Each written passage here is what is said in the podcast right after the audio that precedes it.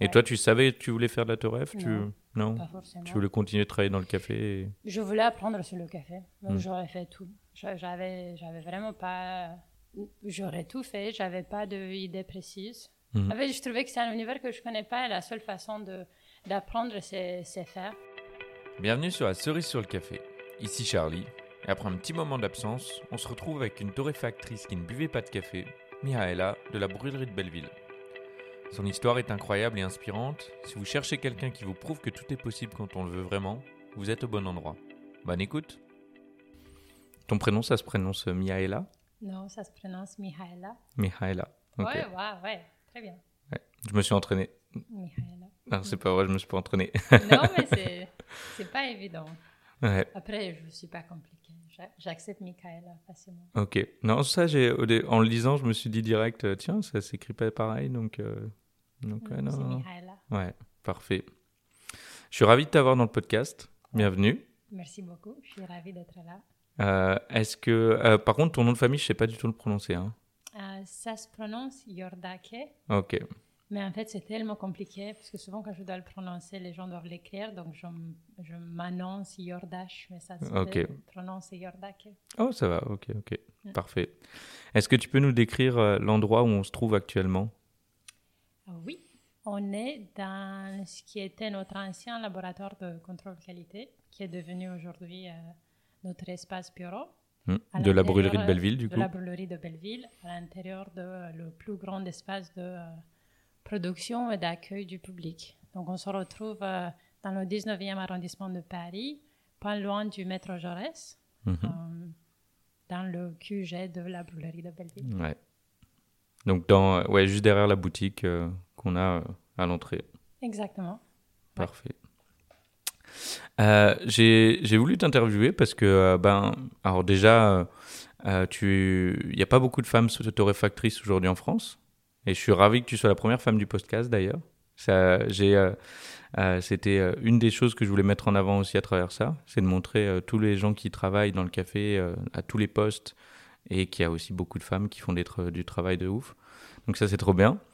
Et euh, aussi, on t'a vu dans pas mal euh, d'endroits. Je t'ai vu, je crois, dans Très Très Bon TV il y a pas très longtemps. Non, non, non, pas euh, c'était Le Parisien Euh, dans le Parisien. Dans Le Parisien pour. le Figaro. ouais, Ouais. aussi. C'était quoi? C'était un des journaux nationaux. Ouais. Dans une des petites vidéos euh, YouTube du Parisien, euh, quand il va Ouais, tester un petit ouais, peu les ouais. cafés, café de Flore, etc. Et que, Voilà. et il vient te. C'est marrant parce que je suis tombé euh, dessus il y a quelques jours euh, par hasard. On s'était déjà parlé pour le podcast et entre temps je suis tombé dessus. Donc c'était marrant. Voilà. Alors, raconte-nous un peu d'où tu viens, comment t'es arrivé dans le café, depuis.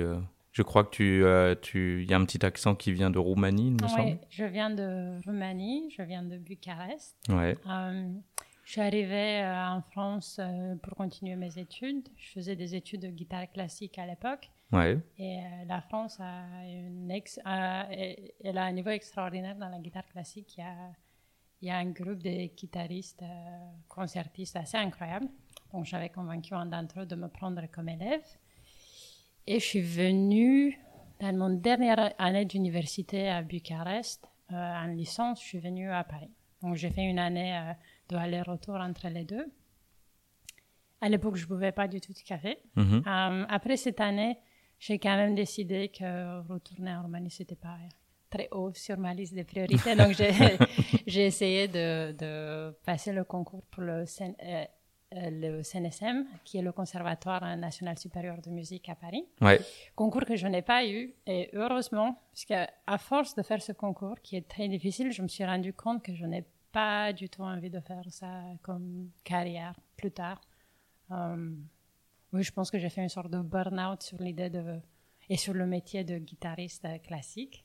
Ouais. Euh, et du coup, j'étais un peu perdue.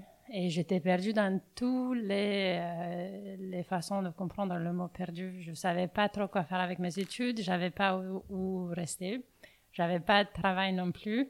Donc, j'ai passé un mois sur le, le matelas gonflable d'un ami proche de KV Coffee Shop, Ok. du coup, euh, rue de Navarro, juste à côté. Et comme j'étais complètement perdue, euh, il n'y avait pas d'internet à la maison, donc j'ai commencé à aller chez KB à l'époque pour bah, traîner sur un ordi et essayer de, de, réfléchir à ma vie. Et tu faisais quoi? Tu cherchais du travail à ce moment-là ou tu cherchais quoi faire? Tu... Bah, je cherchais déjà un appart. Ouais. Et bon, aujourd'hui c'est différent, mais être romaine il y a 8 ans euh, à Paris, c'était pas évident. Donc, euh, tu parlais déjà français? Je parlais français, je parlais pas français si bien qu'aujourd'hui, mais je parlais quand même. Mhm. Mais je pense que mon accent était plus fort. Ouais. Euh, probablement ma façon d'être était un peu apologétique, apologique. genre quand tu t'excuses un peu pour ton ah. existence, du coup on, on, donne de la place à toutes sortes de, de comportements derrière. Euh, et du coup, à l'époque, il y avait Timothée Tessier qui a ouvert au coffee shop, qui était le manager de Kibi, euh, qui était quelqu'un de très solaire, très passionné par le café et du coup, qui avait l'air heureux dans sa vie ou dans ses pompes et tous les gens qui travaillent autour étaient pareils. Donc je me suis dit, tiens, je pourrais peut-être euh, rejoindre cette équipe super le week-end, faire de la guitare à côté quand même dans la semaine et essayer de voir ce que je veux faire avec ma vie. Et Timothée m'a recommandé de faire un camping avec Belleville. Euh, ce que j'ai oublié de dire, c'est que je ne pouvais pas du tout de café avant ce moment-là. Jamais de ma vie, je trouvais ça complètement naze. pas bon. Et du coup, tu as commencé à boire du, du café chez KB J'ai commencé à boire du café chez KB. Mais tu n'en buvais pas du tout avant? Non. J'ai goûté. Même, pas, même pas pour te caféiner le matin, non, pour te réveiller? Non, pas maison j'avais pas besoin. Et puis, je faisais des trucs étranges. J'essayais de, de, faire le sommeil à la Da Vinci où tu dors 20 minutes les 4 heures. Et tu avais quel âge à, à ce, ce moment-là? 23 ans, 24 ans. Ouais. Non, je ne buvais pas du tout de café. Et pour être honnête, si j'aurais eu les moyens d'acheter des joues, euh, des joues pressées de café, j'aurais jamais euh, bu, de café. bu de café. Mais c'était, quoi? C'était 3 euros à l'époque un filtre. Du coup, tu pourrais facilement traîner 5 heures. Euh, tu rentabilisais très bien les 3 euros pour l'internet gratuit et l'atmosphère sympa.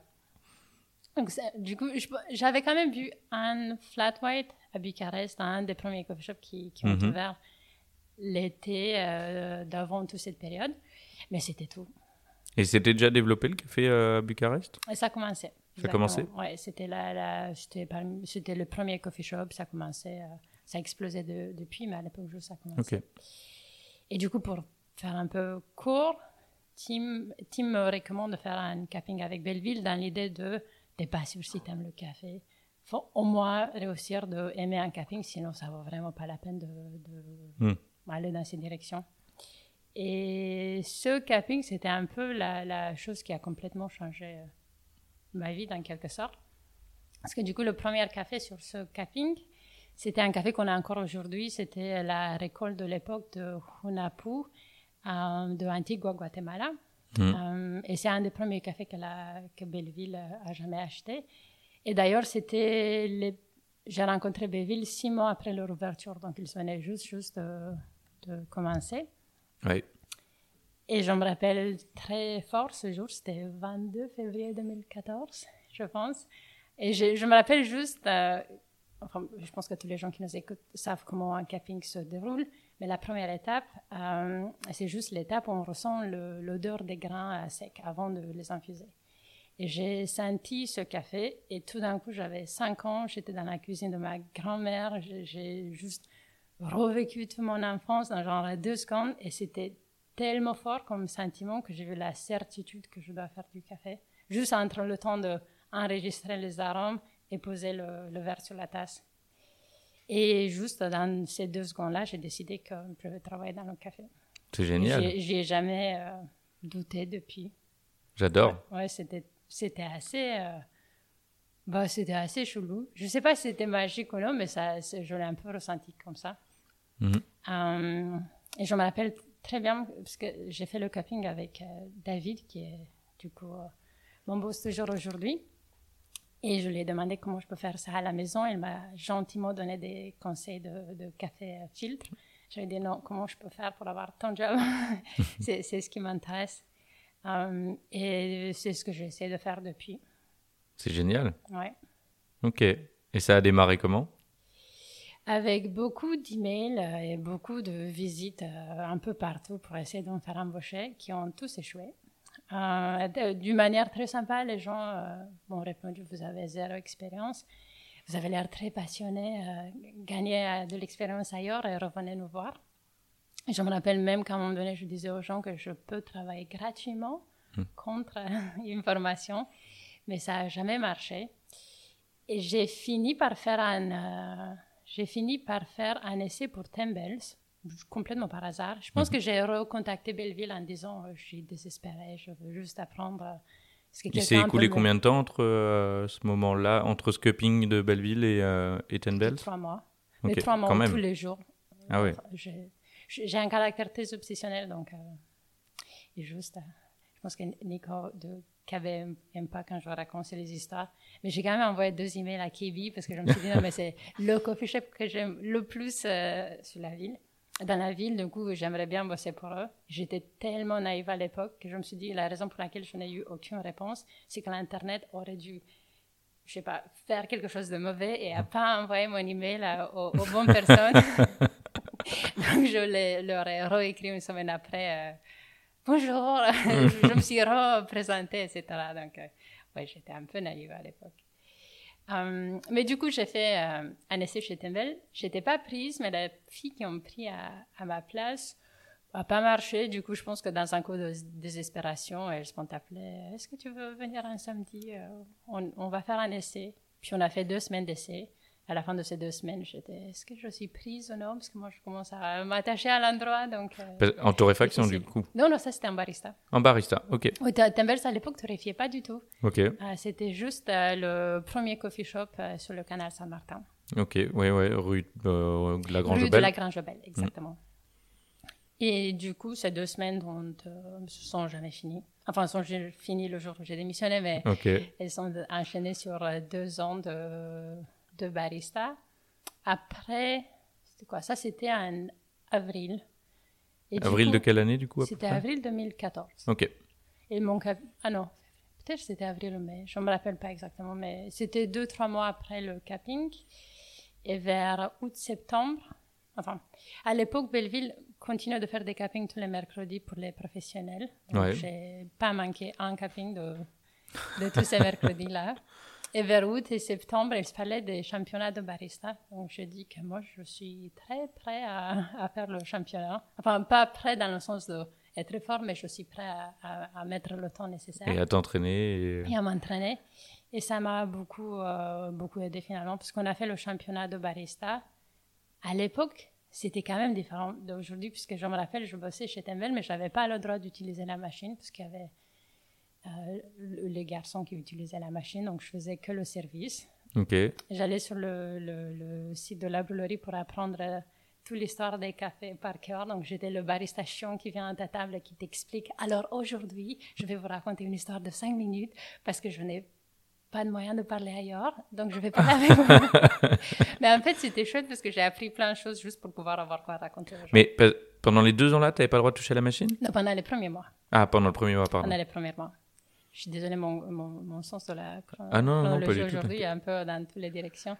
Euh, non, pendant les premiers mois, je n'avais pas le droit. Et aussi, euh, Thomas Lowe, qui était le, le, le fondateur de Tembel, c'est mon, mhm. mon, boss à l'époque, était un peu occupé et j'étais pas formée au rythme. Enfin, on m'a dit que je vais être formée dans, après un certain temps et comme j'ai vu que ça n'arrive pas, je suis allée, j'ai vu Tim de KB mhm. pour lui demander de me former. Et on a gentiment demandé permission à Nico qui nous a prêté KB euh, sans demander rien en contrepartie. J'ai juste payé le, café et le lait. Mhm. Donc, j'étais, je faisais des formations avec Tim tous les samedis de, euh, c'est quoi, de 9h à 11h. Ok. du coup, je me rappelle qu'à l'époque, j'avais toujours mes, mes jobs de, de prof de guitare. Donc, je faisais des journées de 16 heures tous les jours. J'ai eu une année où j'ai travaillé, mais j'ai pas pris un jour off. Mais du coup, j'ai changé de métier pendant cette année. Donc, maintenant, aujourd'hui, j'aurais plus l'énergie de faire tout ça. Mais je me rappelle que c'était des semaines qui commençaient avec euh, cours de guitare, non, mes propres heures de pratiquer la guitare, cours de guitare, double chiffre chez Timbels, formation avec Tim, maison. ah ouais, et dodo. Et, et dodo. Non, c'était pas évident comme année. Mais à l'époque, franchement, je ne me suis pas rendu compte. Tu veux un peu de café ah, euh, Volontiers. Je fais comme chez moi alors que je suis chez vous. Hein, mais... Non, non.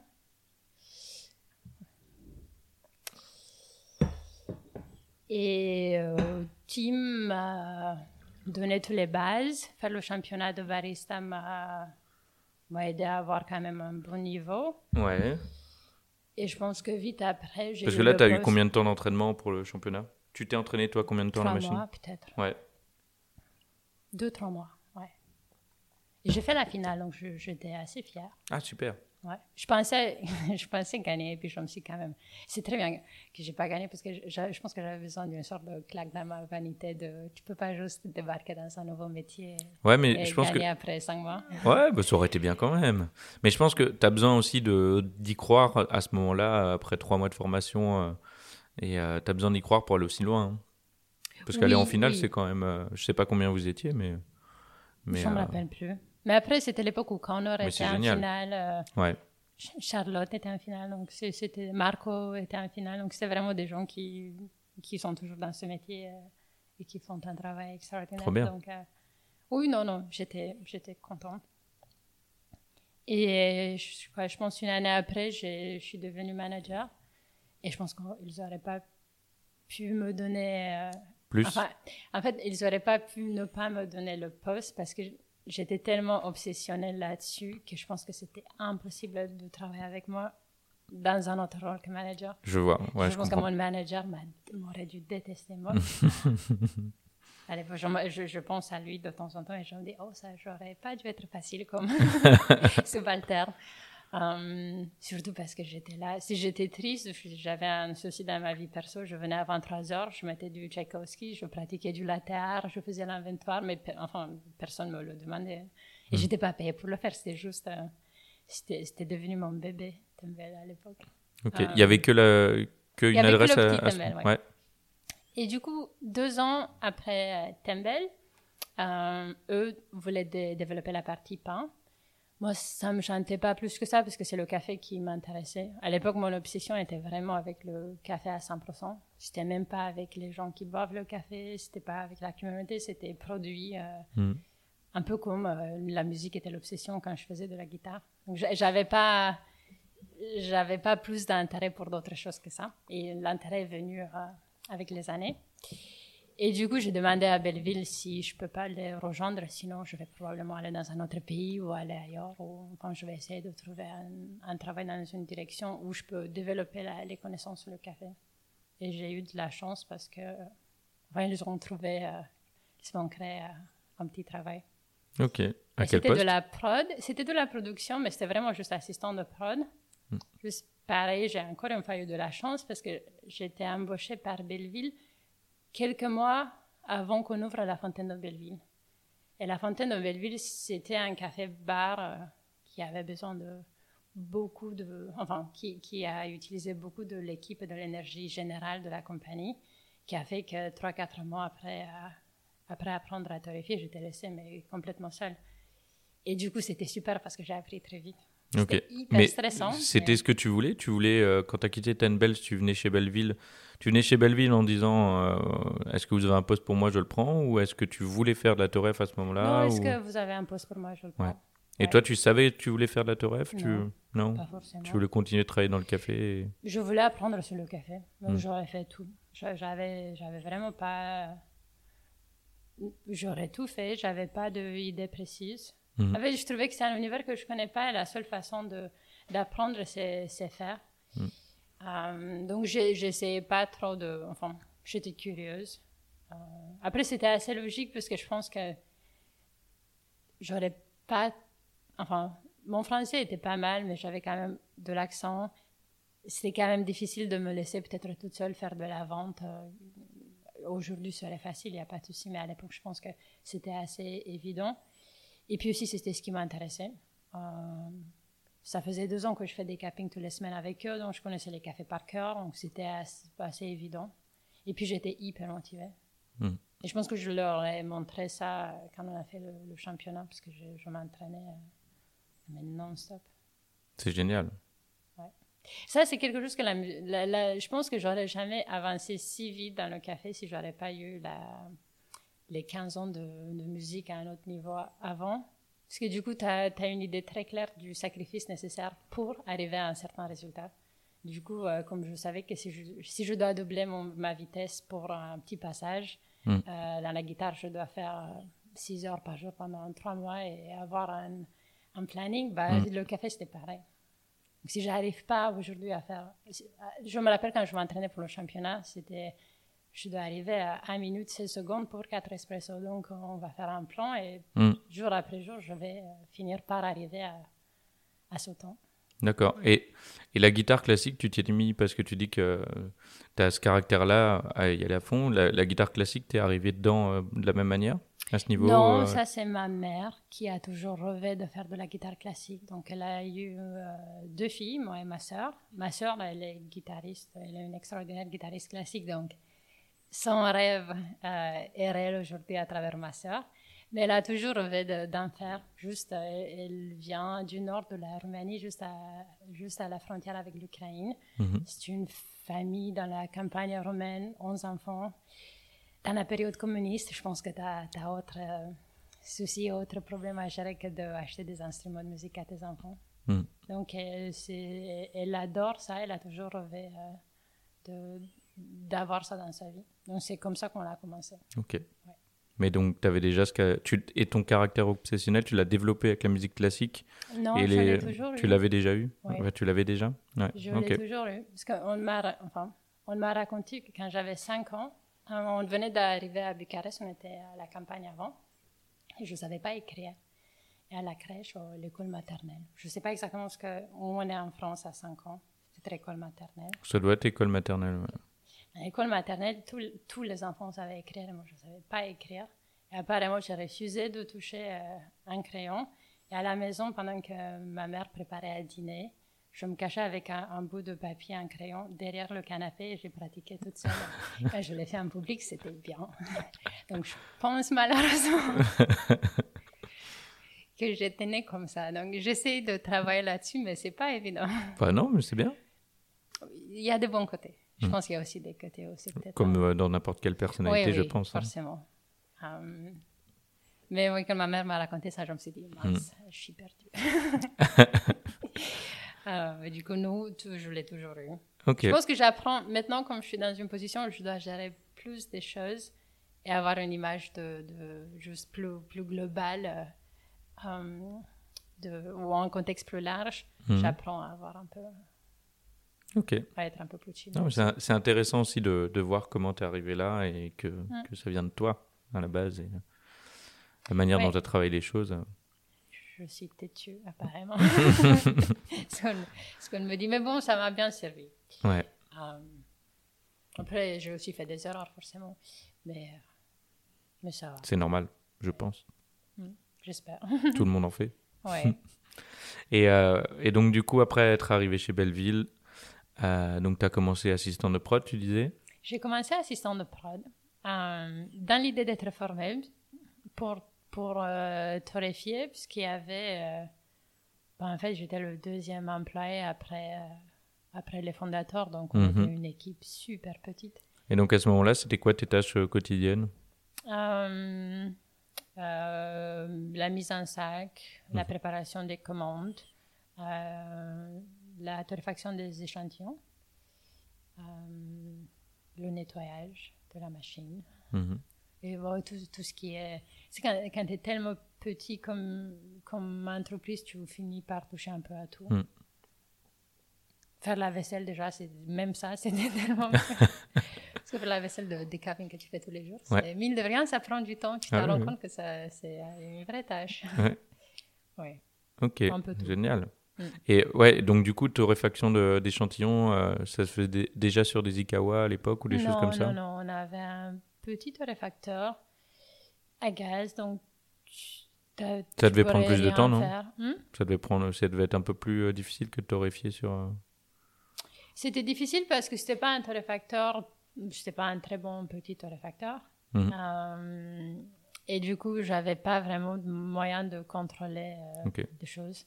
Tu J'avais déjà... appris que par rapport, à, par rapport à des pays différents, je pouvais compter les secondes entre les cracks et avoir une idée vague de où finir. et j'étais pas si mal.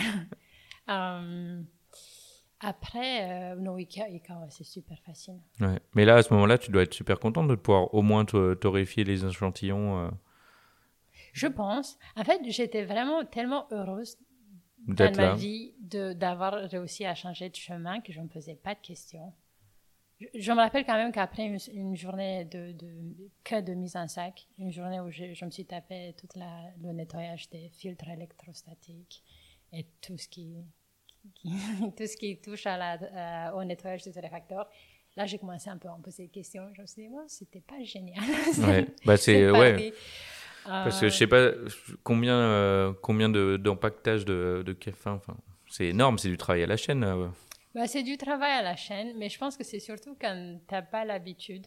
Mm. Euh, et au- aussi surtout quand t'as pas compris un peu que qu'il y a des bons côtés dans la prod, il y a forcément des côtés qui sont moins intéressants. Euh, mais je me rappelle pas de me poser des questions, Mhm. vraiment à l'époque. Parce que j'étais tellement, il y avait, tout était tellement nouveau, et tout, tout était à apprendre. Et puis juste, tu sentais la responsabilité parce qu'il y avait personne de disponible. Je sais pas, il y avait, enfin, il y avait des journées où on avait tellement torréfié. Je me rappelle, j'étais là à 22h et j'étais tellement fatiguée. Une moitié de mon cerveau avait envie de pleurer parce que j'arrive pas à me concentrer. Et moitié était juste, non, mais c'est génial. Regarde ce qu'on fait. Donc, j'étais, je me posais pas de questions. Ouais. Et on en a pas reparlé, mais entre-temps, tu as appris à apprécier le café autrement qu'en cupping et, que, et en filtre? Entre Bah, tout ce temps-là, est-ce que tu as commencé à boire des espressos Est-ce que tu as commencé à boire l'espresso qui était devenu mon obsession à l'époque. Ouais. Les deux ans de barista à Tembel, c'était espresso, mais c'était une vraie Et là, obsession. et là Ten Bells travaillait avec euh, Café Tchéki, s'ils n'avaient pas encore la torréfaction. C'était de Belleville. Belleville? Ouais. Ok. Oui, oui. Et du coup, j'étais. Ah bah, attends, si je me trompe pas, alors je, je maîtrise pas Ouais. tout, mais Thomas Lehou, c'était. Thomas Lehou, qui est un des fondateurs de, un des quatre fondateurs de Tembels, Ouais. et un des trois fondateurs de Ouais. la brûlerie. Oui, voilà, ok. Exactement. Mais du coup, la, euh, Ten Bells, attends, j'ai des problèmes de. Non, dis-moi. Lequel a été créé en premier? C'est Tembels qui était créé en première, Ouais, je ok. pense, au moins. Ouais. Oui, oui, parce que là, après, Belleville avait déjà commencé à torréfier euh, dans le sous-sol de Télescope, parce que David, l'autre, euh, un des autres trois cofondateurs, Mhm, qui était un des cofondateurs de Télescope Café, euh, avait déjà commencé à torréfier dans les sous-sols de Télescope pour euh, ce qui est aujourd'hui la brûlerie de Belleville. Du coup, je ne sais pas exactement là-dessus où on est niveau timing, mais euh, Tembel est arrivé avant la brûlerie. Ouais. Et non, à Tembel, j'ai développé une passion, pour, une passion, une obsession pour l'espresso, mais à des, des niveaux assez extraordinaires. Où je me rappelle, surtout parce qu'il n'y avait pas beaucoup de préfacteurs à l'époque, donc surtout pour le café de Belleville, tu savais tous les cafés dans la ville qui avaient quoi. Et mais genre, faut dire qu'avant de travailler dans le café, je n'ai jamais eu de week-end. Donc c'est juste l'année dernière où j'ai appris quoi faire avec une vacance, un week-end. C'est un truc très bizarre, tu as 48 heures à remplir de quelque chose. Et tu peux pas aller vraiment bosser parce qu'il y a des gens qui bossent, donc tu leur fais chier. Euh, du, coup, du coup, je faisais tous les coffee shops de la ville, je leur demandais leurs recettes, je goûtais, je prenais des notes pour voir euh, à quel point le goût change en fonction de setup, machine, etc. Et apparemment, j'étais tellement chiant qu'il y avait des gens qui appelaient Thomas pour lui dire de arrêter de venir samedi leur les embêter avec des questions. Et j'avais un petit cahier où je suivais. euh, si j'ouvrais la fenêtre, je faisais un shot sans toucher au moulin pour pouvoir enregistrer la différence de, de secondes. Et après six, six mois, j'arrivais, j'étais assez fort de pouvoir calibrer le moulin et être bien euh, juste sur l'ouverture, fermeture des fenêtres, des portes, etc. Mais du coup, euh, je ouais. je Ouais, comprends maintenant l'obsessionnel. Ah oui. oui. Que- Après, c'était aussi. Ça venait aussi la frustra- d'une frustration que j'ai avec la musique, surtout la guitare classique et la façon qu'elle est enseignée en Roumanie. Et c'est pas le cas de tout le monde, mais j'ai jamais eu une oreille, j'ai jamais eu une oreille spéciale ou, ou un sens de, de l'audition assez particulier. Ma sœur là. Et du coup, j'ai appris, comme on nous apprend à l'école, la musique, et c'est d'une manière très encadrée euh, et très peu intuitive, dans le sens où tu répètes ou tu apprends par cœur. Hmm. Et aujourd'hui, bon, ça fait quand même sept ans que j'ai pas jouer de la guitare, je sais plus faire. Mais après 15 ans de musique, aujourd'hui, je pourrais rien jouer parce que tout ce que j'ai jamais appris, c'était appris par cœur. Comme si j'apprends une langue étrangère versus comprendre vraiment les systèmes qui euh, donnent naissance à la pièce que tu joues. Du coup, avec le café, j'étais obsédée de rien lire, de ignorer tout ce qui est écrit, toute la science et l'apprendre d'une manière euh, pas intuitive, mais avoir euh, comprendre et comprendre par toi-même et par comprendre par moi-même et par le goût. Du coup, je pense que même quand j'ai commencé à torréfier pour Belleville, je pense que pendant un an, j'ai refusé de goûter le n'importe quel autre café qui n'était pas mon café parce que j'avais pas envie de m'influencer. J'avais juste envie de comprendre ce que Belleville veut. Mhm. Du coup, comme David, c'était le head of coffee, ce que David mon, Flynn veut de cette parc. Mhm. Euh, et puis, comment arriver là-bas. Donc, j'étais vraiment, euh, c'était focus sur, euh, que sur ça. Mhm. Et c'est juste après peut-être un an, deux ans, j'ai commencé à, à, essayer de comprendre ce qui se passe de point de vue de la littérature scientifique. Ok, mais c'est super intéressant. Mais d'ailleurs, ça, pour revenir sur ça, euh, la fenêtre, quand tu ouvres la fenêtre, etc., mm. pour expliquer un peu euh, aux gens, c'est que dans, dans, le café, tout, hein, tout va influencer, surtout l'espresso. Hein. Euh, n'importe quoi, un changement de température, l'humidité, un courant d'air. Il y a beaucoup, beaucoup de paramètres qui vont te rendre compte sur. ça peut changer en quelques minutes. Et du coup, c'est ça que tu faisais, c'est que tu ouvrais la fenêtre pour voir euh, qu'est-ce qui allait changer et comment tu pourrais régler ton moulin pour... Euh, pour euh, Parce que chaque matin, un barista fait une, une recette, ce qu'on appelle une recette d'un espresso. Il le goûte. Quand ça le satisfait, ben, il garde cette recette et il faut la tenir toute la journée. Et c'est souvent la difficulté parce qu'il y a tous ces changements-là. Exactement. Et encore, on n'a pas tout cité. non, exactement, parce que le café, c'est un produit vivant et on n'est on pas du tout habitué de penser au, bah, juste de penser aux matières comme des produits vivants. Hmm. On, le voit un peu avec le, le bois, puisqu'on voit nos fenêtres qui changent et les portes entre l'été et l'hiver. Mais j'avais, j'avais beaucoup de respect par rapport à, à, ça, parce que je jouais sur une guitare classique faite sur mesure, spécialement pour moi. Euh, et du coup, je pourrais voir à quel point si j'ai un concert euh, à Paris, euh, je sais pas, dans une grande pièce, si je dois jouer dans ma chambre, si je dois aller en Roumanie en août, le bois va tellement changer le son va tellement changer avec que je vais devoir ajuster moi-même en, permanence. Du coup, et tu, tu c'est super intéressant, je sais pas. Et tu as juste en jouant ou tu as juste, as juste en, en accordant?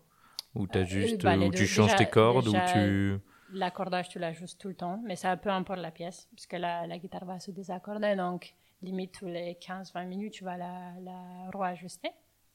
Et puis c'est juste ta technique, à quel point ta main elle est plus vers la droite ou vers la gauche quand elle touche les cordes, et à quel point elle va faire vibrer les choses pour que le son se propague de la manière que tu veux. Ok, donc du coup, ouais, tu, tu mets plus ou moins ton doigt euh, entre les frettes c'est plus à la. Parce que guitare classique, tu joues avec des ongles à la main droite. Ouais.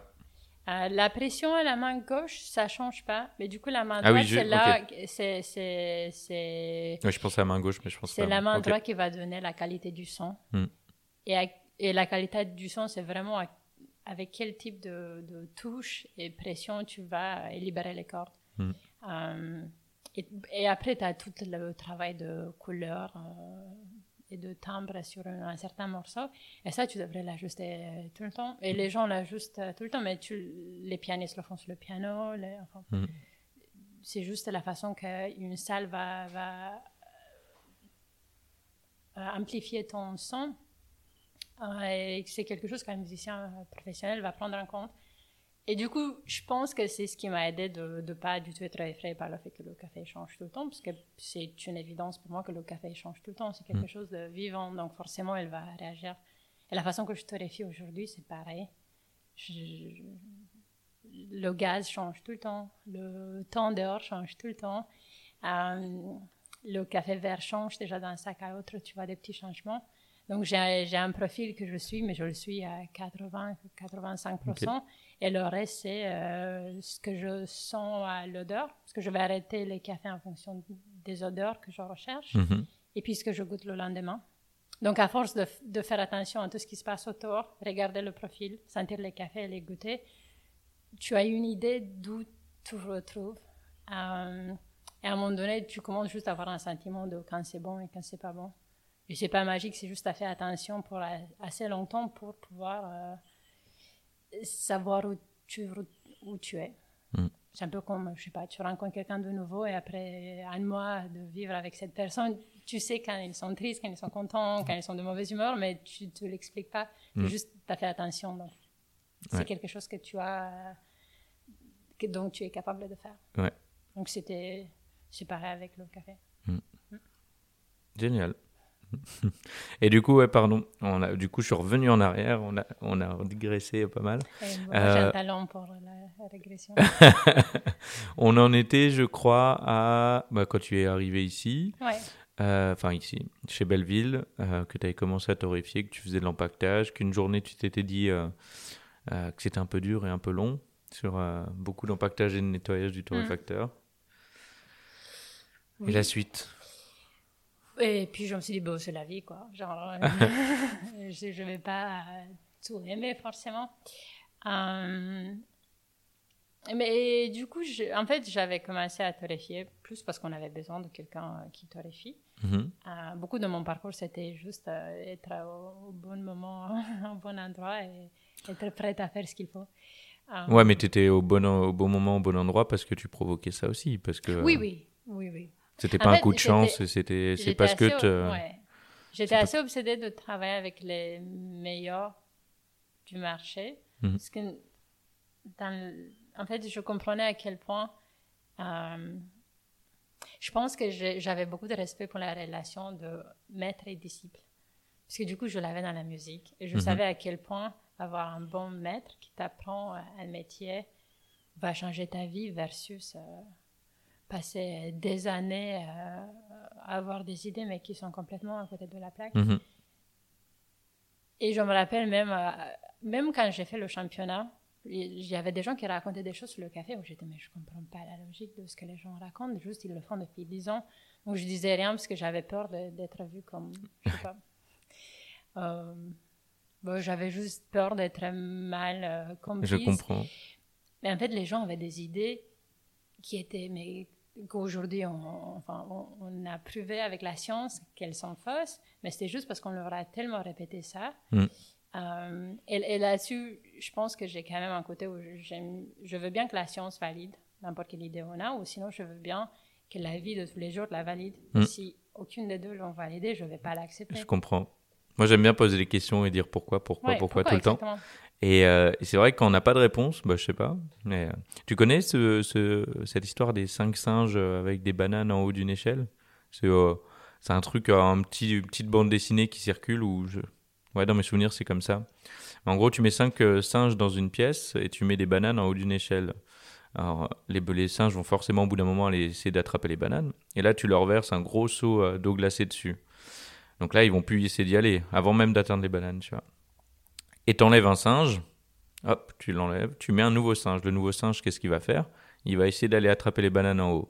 Mais là, les autres singes vont probablement empêcher ce singe de, parce qu'ils prennent tous un seau d'eau euh, glacée sur la tête, d'aller chercher ces bananes. Et tu répètes ça en enlevant un singe à chaque fois, un ancien, jusqu'à ce qu'il n'y ait que des nouveaux singes.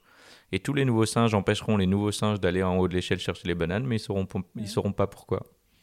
Voilà, c'est exactement ce que tu décris là. C'est au bout d'un moment, on sait même plus pourquoi on fait les choses ou pourquoi on les fait pas.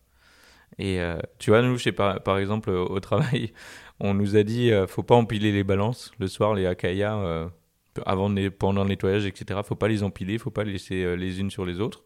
Alors j'ai ok, je comprends, il y a peut-être une raison et il y a de on sait pas pourquoi. Personne n'a pu nous dire pourquoi c'est pas bon. Peut-être que ça les dérègle, je sais pas, peut-être que, mais on sait pas pourquoi. Donc on est là et on se dit bah on le fait pas, on le fait, on sait pas pourquoi on sait qu'on ne sait pas pourquoi, mais on mm. continue de le faire. Ouais. Donc, euh, oui, moi j'ai du mal avec ça. Donc le pourquoi, euh, euh, bah, je l'ai posé depuis tout petit. mais ça t'a aidé Oui, ça m'a aidé. Après aussi, je viens d'une famille très religieuse. Mon père est prêtre. Mm-hmm. Et on enfin, on a une très belle relation aujourd'hui, mais quand j'étais jeune, ce n'était pas vraiment le cas. et du coup, bah, je pense que c'est assez facile quand tu as un esprit curieux de poser beaucoup de pourquoi et la religion n'est pas nécessairement le c'est pas un des domaines où c'est très simple de répondre à ce type de questions. Donc je pense que ça a juste amplifié au max. C'est vrai, ça devait être euh, pour un Euh. prêtre, euh, si sa fille lui demande toujours pourquoi. euh, Ah non, si, je pense pas que c'était facile. Euh, et surtout parce que j'observais des choses où j'étais, ben, en fait, euh, moi, moi, j'ai des... moi, je peux tout à fait expliquer ma partie, donc j'ai besoin qu'on l'explique de l'autre côté. Euh, et dans la, dans la musique, personne n'avait des réponses. Pourquoi? On doit répéter ça à tel montant euh, Je dis, bah, parce qu'il faut. Parce qu'il y, a- un côté quand même, je pense que ça change un peu. Et d'ailleurs, pour les gens qui veulent un peu comprendre euh, plus sur, euh, on va dire, l'éducation euh, de l'Europe d'Est, il y a un, film croate qui est au cinéma en ce moment, je viens de le voir ce samedi, ça s'appelle Murina. Et ça explique, mais c'est- déjà, c'est, le film est magnifique, mais ça explique tellement bien euh, cette dynamique qui te pousse à être euh, obsessionnel, et à vouloir Ok. comprendre le pourquoi et tout. Euh, et à te émanciper finalement. Parce que le pourquoi est aussi, enfin, il y a aussi une sorte d'émancipation dans le pourquoi. Euh, et on était où? On en était à, on en était à t'étais au bon endroit au bon moment. Oui. Et t'as commencé à euh, torréfier comme j'ai ça. commencé à torréfier et puis j'ai continué de torréfier et puis euh, on a déménagé d'endroit. C'était difficile, comme je te racontais quand tu es arrivé aux travaux, mais on s'est en sorti finalement. On a un très beau espace aujourd'hui. Mhm. Vous aviez déjà l'espace boutique avant d'arriver ici? Non, on Non. a tout euh, récupéré en même temps. Ouais, on a tout créé en même temps. Euh, et puis juste, euh, en fait, finalement, je, tra- je travaille pour une compagnie qui a énormément changé depuis que, que j'étais embauchée. Parce qu'on était quoi? On était 5 au départ, on est arrivé à 50, on a dans quoi, 2-3 ans. Et aujourd'hui, on a, on a décidé de se reconcentrer sur euh, vraiment des fondations très Parce très que vous stables. étiez 50 avec la fontaine de Belleville. On était 50 quand on avait beaucoup de coffee shops et la fontaine. Ok. Alors, il y, a eu Ah, il y avait quoi comme autre coffee shop? On avait euh, euh, le 50 sur le 50 rue Belleville, Mhm. on avait la fontaine, on avait racheté Cuillet, on a essayé de les transformer dans des, des coffee shops. Ça a marché pour quelques mois, mais après, euh, c'était juste avant Covid et entre tout, les gilets jaunes, des problèmes quand même assez importants euh, avec la- Mhm. le business plan de ces coffee shops-là. Et après tout ce qui s'est passé, Covid et tout, je- je- ouais.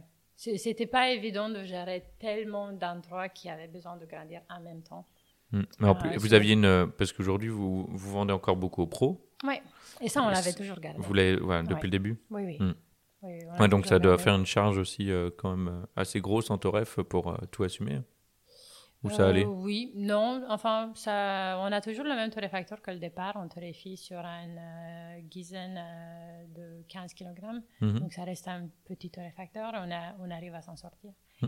Euh, après, c'est pas vraiment des journées très courtes de travail, mais euh, au- au- aujourd'hui, ça va. En fait, on s'est rendu compte qu'on on s'est complètement dispersé. Et je, je pense qu'on a essayé de faire peut-être un peu trop, trop vite.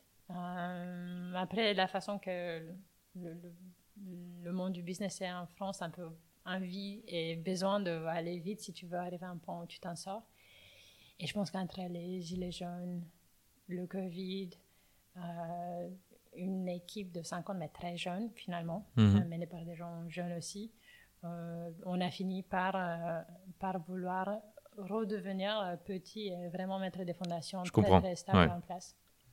Et avec Covid, finalement, on avait la brûlerie qui marchait très très bien et le reste qui qui n'existait pas, parce que, enfin, comme tous les endroits. Et, et du coup, euh, on a fini par se séparer de tout sur la brûlerie. Vous êtes combien aujourd'hui? On est 7, je crois. Hmm. 7, 8. Ouais, bon, après, Ouais. la partie restauration prend fait tout de suite beaucoup de personnel. Oui, oui, exactement. Exactement. euh, c'est- En fait, aujourd'hui, on est trois dans l'équipe de production. On fait beaucoup plus que jamais. Et en même temps, j'ai le temps de. Hmm. Une tierce de mon temps de faire autre Ouais, on l'a pas dit, mais donc du coup, Donc, toi, euh, ton poste ici, c'est maintenant aujourd'hui. Alors, on va. Euh, Est-ce qu'on le spoil ou pas? Mon poste Ah. aujourd'hui. Euh, bah, je suis torréfactrice en chef. Je suis Ouais. responsable de tout ce, que c'est, tout ce qui est café, contrôle qualité, production, logistique. Mhm. Euh, et euh, j'assiste avec l'achat de café vert. Et donc, tu as aussi. Qui s'occupe aussi de l'achat de café vert C'est David Flynn, qui est le fondateur, président et euh, responsable de l'achat de café vert. Et donc, tu as un assistant torréfacteur aussi? J'ai un assistant torréfacteur, un assistant de production, qui sont eux deux à temps complet sur la production. Mhm. Et moi, a priori, j'ai d'autres, enfin, j'ai d'autres responsabilités, mais dernièrement, c'était beaucoup de production. Ouais, ok. ouais. D'accord. Bon, on a fait un petit saut dans le temps, mais on va revenir en Mhm. arrière. ouais. Ben, en fait, finalement, les dernières années, c'était juste, euh, t'as beaucoup Et- d'idées. euh, Et au moment où tu as commencé à torréfier, ou juste avant, c'était qui, qui s'occupait de la torréfaction à ce moment-là? C'était David et D'accord. Ok. ouais. Donc Ouais. eux s'en ont- s'en sont occupés tout le long, jusqu'à ce que Ils tu reprennes le flambeau occupés de quoi, les 2-3 ans avant que j'arrive. Mhm. Ouais. Et j'ai appris, euh, euh, c'est David qui m'a appris à torréfier Ouais. et, et à, à faire des cappings aussi. Parce que finalement, je, je trouve que, parce qu'on me demande souvent si je crois dans les formations de torréfacteur, si je pense que ça peut aider et tout. Je pense que oui, ça peut aider, mais en fait, je trouve que la seule chose qui aide, c'est apprendre à goûter. Mm. Parce que finalement, suivre un batch, du moment où tu fais un peu attention à ton setup et tu l'observes euh, quelques semaines, c'est pas si difficile. C'est euh, savoir faire la corrélation entre ce que tu goûtes et ce qui se passe, Mm. qui est difficile. Euh, et du coup, j'ai appris à. On, on a fait mes premiers mois de travail pour Belleville. Même quand ils n'avaient pas le temps, on, on- faisait un point de faire des cappings ensemble tout le temps et de parler de ce qu'on ressent. Du coup, euh, déjà, on s'est très bien calibré. Et ça, c'est important entre le torréfacteur et la- l'acheteur de café vert d'être bien calibré. Euh, et j'ai appris comme ça. Ok. Mm. Ça a pris combien un peu de temps à peu près cette période de formation jusqu'à ce que tu sois autonome sur le torréfacteur? Ben, J'étais autonome assez vite, on va dire 5-6 mois. Après, je pense Ah ouais. que ça m'a pris quand même. Ben, autonome dans le sens de me laisse faire le, le travail et on fait le point une fois par semaine. Après, ça m'a quand même pris un peu un an, un peu plus d'un an de me sentir à l'aise, Mhm. d'avoir l'impression que je peux toute seule euh, euh, tout de suite comprendre ce que je dois changer ou comment faire un profil pour un café, etc. Euh, ouais. Parce que c'est- souvent les différences sont tellement petites, c'est genre un demi-degré de trop ou de moins, euh, 10-20 secondes dans le, enfin 30 secondes dans la, la, mauvaise partie du, Hmm. du batch. Du coup, ça, ça m'a pris quand même un an euh, d'être à l'aise. Ouais, Je comprends. Ouais. Ok. Mm. Et du coup, euh, ça c'était il y a combien de temps? C'était en 2016-2017. Ouais. ok. J'ai commencé à travailler pour la boulangerie en 2016.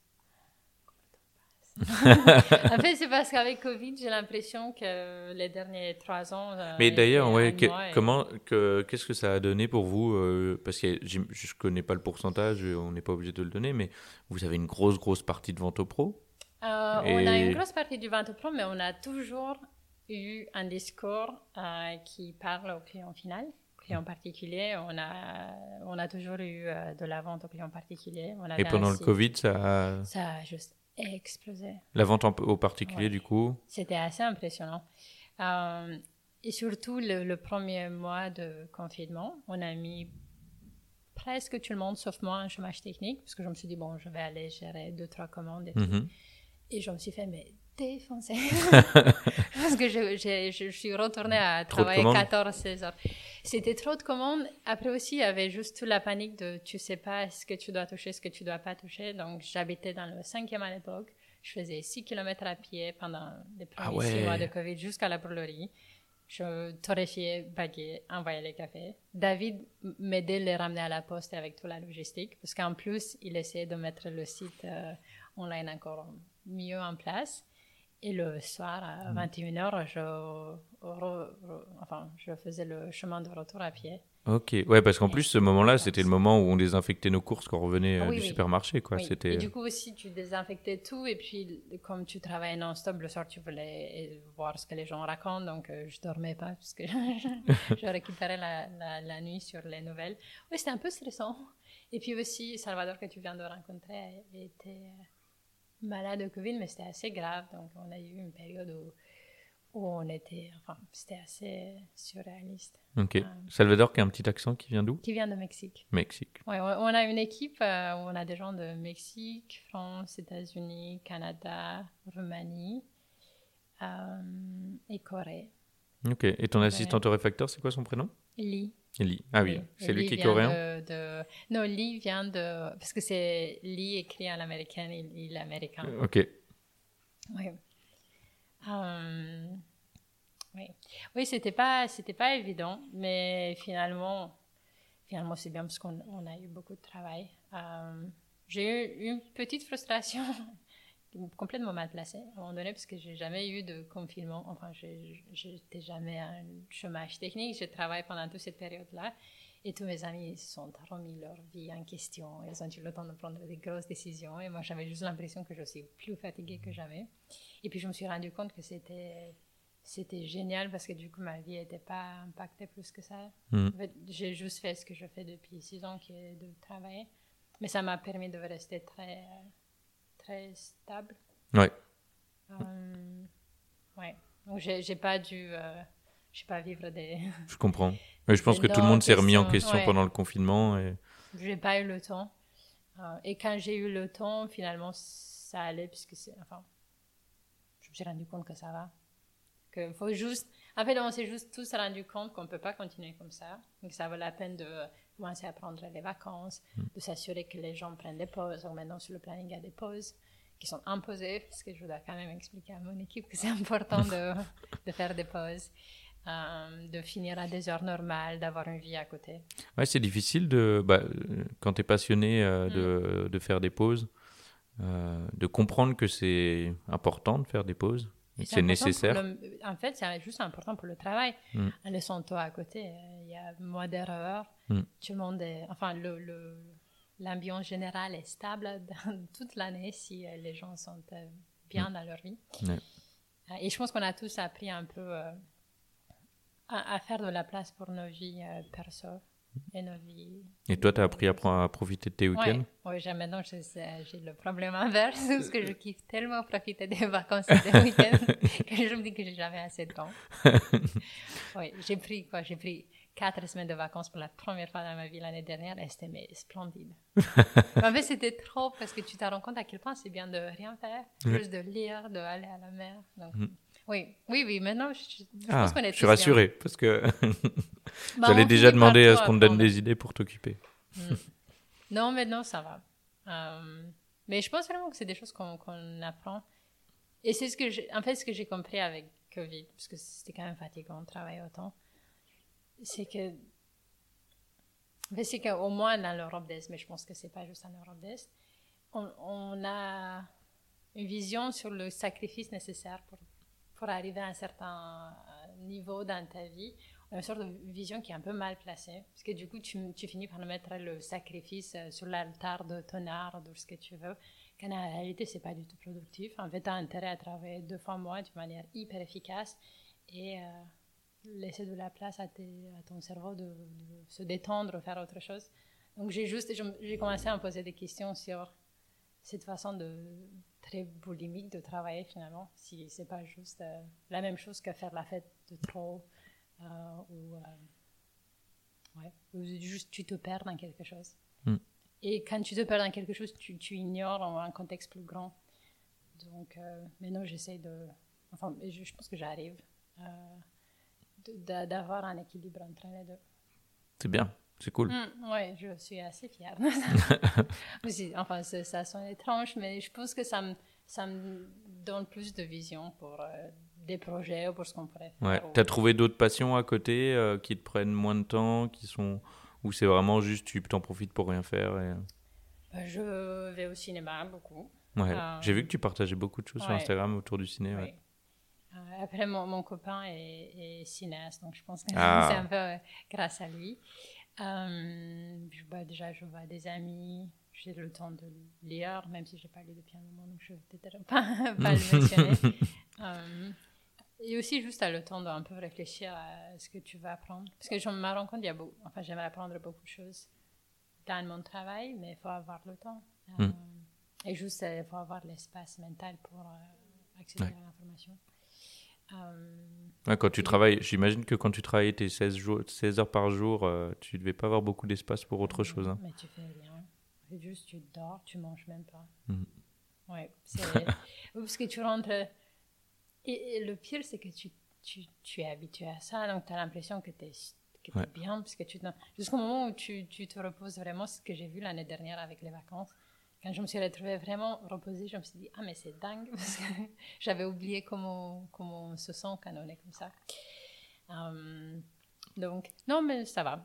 La musique me manque, donc il faut absolument que je trouve une manière pour lui faire de la place. C'est juste un peu difficile parce que j'ai les sorties de mes doigts et de mon oreille, donc il faudra hmm. trouver une autre manière de l'apprendre. Bon, je euh, pense que ça va, ça, ça peut pas partir. Hein. Pas autant que. Bah, ouais, j'imagine qu'à ton niveau. Ils disent, ils disent que, que, enfin, que c'est un peu du n'importe quoi ce que je raconte, mais en fait, je sais pas j'ai fait 15 ans de musique et si tu chantes et tu me demandes de t'accompagner, je ne sais pas faire. Oui. Mais c'est des trucs tout débiles. Où je, hmm. oui, mais je pense que si tu, reprends, euh, si tu reprends une, euh, une partition, euh, ta guitare, et que tu reprends un petit peu le temps de te rentrer, ça va revenir vite. C'est très simple comme partition, probablement. Mais après, c'est très simple comme partition, ça ne va pas trop m'intéresser. Il y a ça. c'est un autre problème. oui, c'est un autre problème.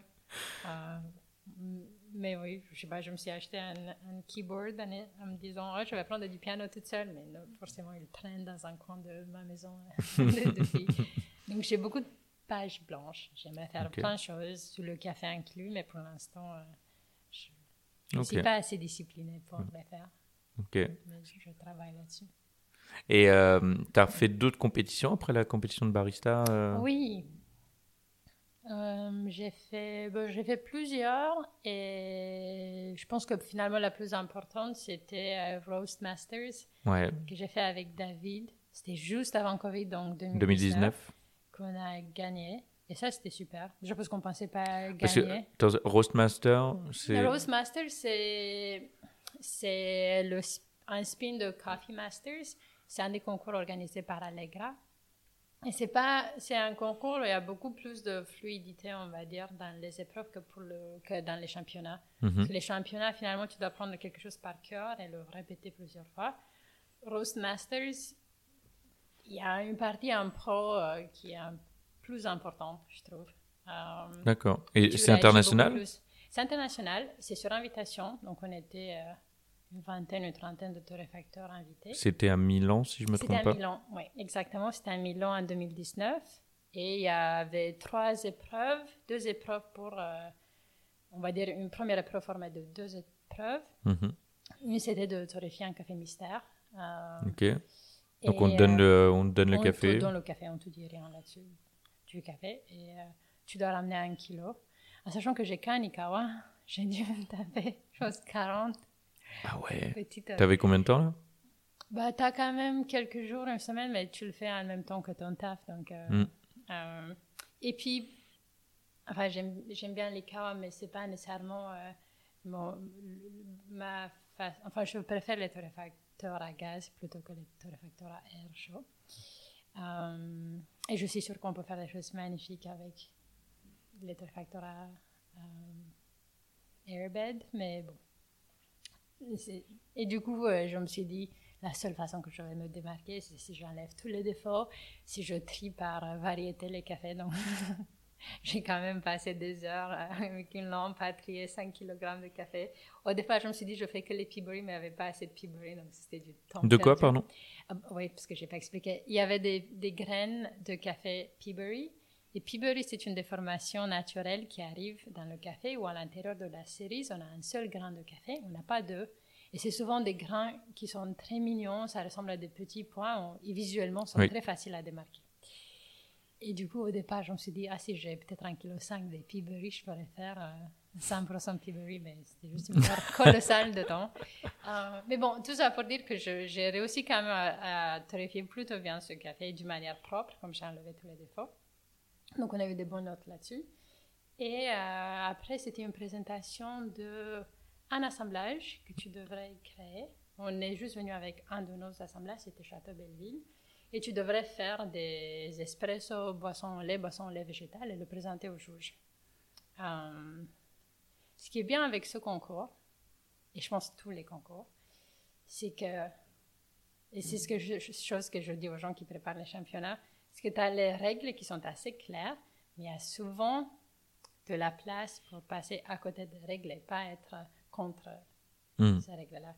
Et je savais que Roast Masters, c'est un concours où quand même, la face... je savais que Coffee Masters, il y a quand même des points qui sont influencés par à quel point tu arrives à changer l'ambiance de la salle, à quel point tu te démarques. Et c'est pas juste euh, sur ce que tu fais, sur toute ta façon d'exister euh, pendant, pendant ce concours, parce qu'on cherche un champion de ce café. Donc avec euh, David, on s'est dit, on va juste déjà être impeccable à tout moment, être toujours dans le partage, mais même en dehors de, de, du temps sur lequel euh, on, nous, on nous juge.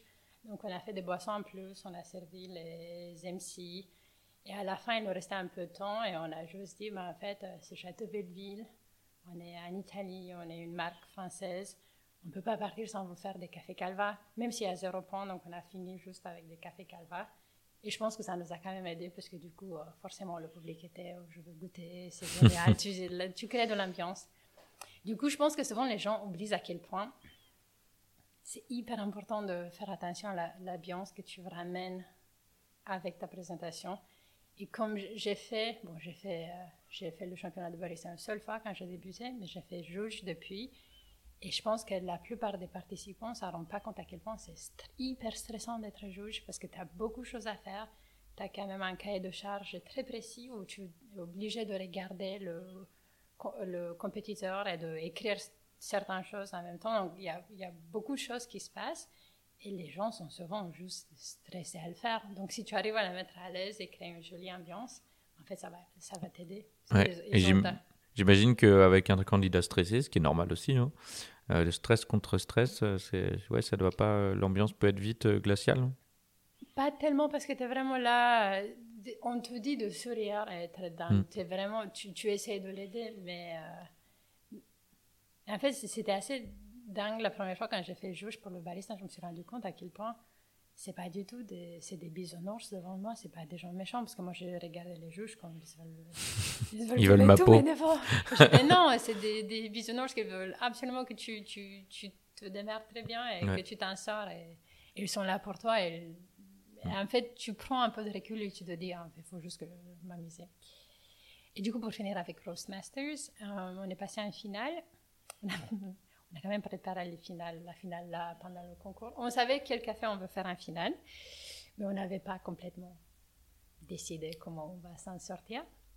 Donc là, chaque euh, torréfacteur euh, amenait son propre café. Oui, tu ramènes un café, tu fais du café filtre et tu dois raconter une histoire qui parle du temps, la notion de temps euh, et la relation, non, la relation dans le temps. Est-ce que c'est celui qui m'a servi aujourd'hui? Euh, non, ce n'est pas Bautista. Ce que je t'ai servi aujourd'hui, c'est un assemblage qui s'appelle le Mistral, mm. inspiré par le Mistral et le sud de la France. Le café qu'on a servi euh, à Milan pour la finale, c'est un des producteurs avec qui on travaille depuis avant même d'avoir fondé la brûlerie. Et c'est un des, je pense que c'est un des cafés que tous nos clients réclament chaque année. Le producteur s'appelle Neptali Bautista. Il vient de la région Santa Barbara au Honduras. Et c'est un café assez exceptionnel parce que ça ne ressemble pas du tout au café honduras dit classique ou typique. C'est un café qui a beaucoup de fruits exotiques, une acidité très forte, il est super complexe, il a une sorte de développement de goût assez stratifié, donc il y a beaucoup de notes, etc. Donc, euh, on savait juste qu'on voulait faire quelque chose qui parle de sa complexité, de la relation qu'on a avec lui, qu'on va le faire sur des December Drippers, December Dripper, c'est un dripper qui a été créé par euh, Nick Cho et Trish Rodgeb aux États-Unis.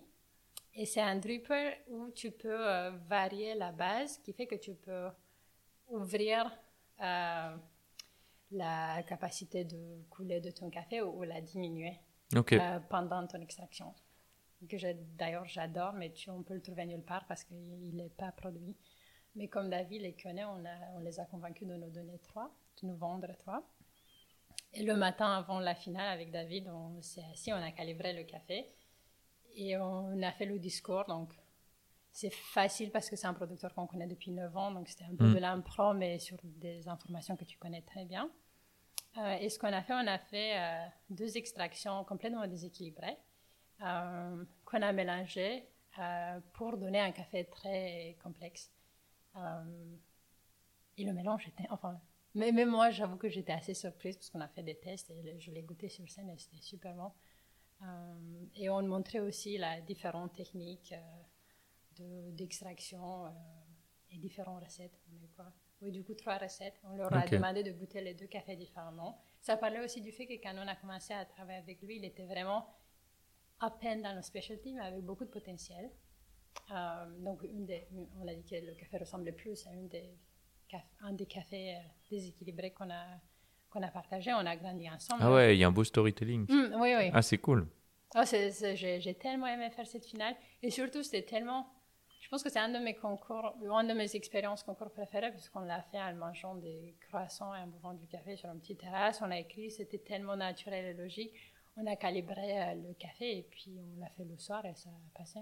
Donc c'était sympa de faire quelque chose sans tout le sacrifice. Juste parce que tu, tu arrives à un point où tu as peut-être le niveau de, de le tenter. Euh, et, euh, et, oui, on a parlé de tout ça, parce que finalement, c'est un des producteurs qui nous a permis nous aussi de grandir parce qu'on on, l'a fait ensemble. Lui, il mm. avait le potentiel. Nous, on, on achetait toute sa récolte euh, depuis le départ, ou presque depuis le départ. Le partageait avec Drop Coffee et puis on a, on a réussi à l'acheter tout. Et là, lui, il sait que chaque année, il a un acheteur et nous, on sait que chaque année, on a un café extraordinaire. Euh, et aussi qu'on peut lui faire un feedback qui n'est pas mal placé parce que comme, comme on est son acheteur euh, investi dans le temps, c'est pas juste du feedback et puis on, on va dans un autre, on, achète chez un autre producteur. Mhm. Et du coup, euh, je pense que c'était bien parce que ce que presque tout le monde a fait, c'est du Brewers Cup. Um, du coup, pas très, pas très créatif. Euh, trois fois, le, enfin, trois extractions du même café avec l'altitude, la torréfaction, enfin les informations que tu, ouais, et puis, il, devait, il, doit y avoir un certain a priori aussi à ça quand vous le préparez et que vous proposez de, de mélanger les deux et d'être surpris par le résultat, ça doit, être, euh, ça doit jouer énormément en, votre faveur. C'est ça, les concours. Je pense que le moment quand il faut absolument jouer sur les a priori et sur les mm. faux, pas, et dès que tu arrives à changer l'idée de quelqu'un ou la surprendre, bah forcément tu avances. Euh, et après, bon, on s'est un peu planté sur des petits trucs, donc on s'est dit, bon, c'est pas grave, on, on était sûr de ne pas gagner. Et je sais parce que j'ai une vidéo où ils ont annoncé notre nom, on était ah super. Jusqu'au moment où quelqu'un nous a dit non mais c'est bien vous. Euh, vous n'avez pas, vous avez... Ah non, mais ils ont annoncé, mais je sais pas, on a mal entendu. je pensais, en fait, je pensais qu'ils ont commencé du, du 6 ou 5 au premier. Donc, quand j'ai entendu notre nom, je me suis dit, merde, on est les dernières, mais c'est pas grave. mais juste, ils ont annoncé le premier directement. Et du coup, une vidéo, on est là avec David, on se félicite. Bon, écoute, la prochaine fois, on fera mieux. Et c'était non, non, vous avez gagné. c'était rigolo. Ah, je chercherai cette vidéo. bon, je te l'enverrai, c'est assez drôle. Euh, et du coup, non, c'était une, une, belle aventure. Trop bien. Euh, et puis, étrangement, pour les parents, gagner un prix sur le café en Italie. Je ne sais pas pourquoi, mais ça leur a fait quelque chose. Ouais, ouais. Maintenant, ça va, mais pour des années, ils ont eu du mal à comprendre ce nouveau métier très bizarre que leur mhm. fille, qui était censée faire de la guitare classique à Paris. Euh, Malheureusement, je pense que c'est encore le cas de beaucoup de monde. Enfin, c'est oui, pas, après, euh, je pense que ça change parce que le café de spécialité commence à être tellement présent partout. En mhm. Roumanie, au moins, ça a explosé, c'est assez impressionnant. Euh, que du coup, c'est plus facile pour les gens de se projeter. Ouais. Il faut encore beaucoup, je trouve en tout cas pour moi, euh, il faut encore beaucoup expliquer euh, mm. ce qu'on fait, euh, en quoi c'est intéressant, en quoi c'est différent du, café qu'on peut boire un peu partout. Et alors ça avance dans le bon sens. Il y a plein de choses qui, qui naissent autour de ça. Bah, le podcast mm. là qu'on est en train de faire, c'est exactement dans ce sens-là. Mais il y a plein de choses et donc c'est cool. C'est cool, mais on, on est encore dans, dans, ce sens-là, quoi. oui, et du coup, je t'expliquais aux gens qu'en fait, c'est vraiment euh, c'est un vrai travail, c'est une carrière. Et, mm. oui, comme n'importe quel autre travail. Ouais.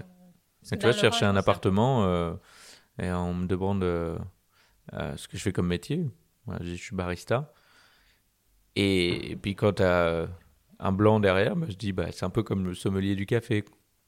Et, euh, et, le jour où on arrivera peut-être à pu à devoir euh, justifier comme ça, parce que c'est peut-être, pour moi, c'est un des termes qui, qui est le plus simple et le moins, euh, je sais pas comment dire, qui explique le plus simplement possible un peu euh, ce qu'on fait. Que c'est pas juste euh, faire du café, qu'il y a plein de choses derrière, qu'il y a, Oui, qu'il y a de l'intérêt, de la passion, et du savoir. donc, ouais, ouais, oui absolument. Après, je pense que ce que j'ai appris, parce que j'ai quand même pas mal galéré avec ce type de situation, demander, dû demander une visa pour les États-Unis, mais une visa de vacances, parce qu'il y a des pays en- dans l'Union européenne qui ont besoin d'un vrai visa. Et je ne l'ai pas eu, je pense que je ne l'ai pas eu parce que j'étais hyper naïve et j'ai dit je torréfie, je fais de la torréfaction, euh, j'ai pas besoin de visa pour être en France, etc. Et je pense que la fille s'est dit non, mais c'est une meuf de Europe d'Est, elle doit faire un truc comme barista, elle, jamais de la vie, je la laisse rentrer. Ah. et du coup, depuis, je me suis rendu compte que qu'à un moment donné, il faut peut-être juste utiliser les mots qui me font avancer et pas tellement les mots que j'ai moi besoin de Mm. dire. Du coup, maintenant, parce qu'on est dans le process d'essayer d'acheter un appartement avec mon copain. Et en même temps, je me suis dit, c'est une super opportunité pour apprendre à parler avec beaucoup de confiance au téléphone et à négocier au téléphone en français, puisque c'est un des stress de ma vie, parler en français au téléphone. Et finalement, je- ce que je dis maintenant quand les gens me demandent ce que je fais, je dis, je travaille dans le café de luxe.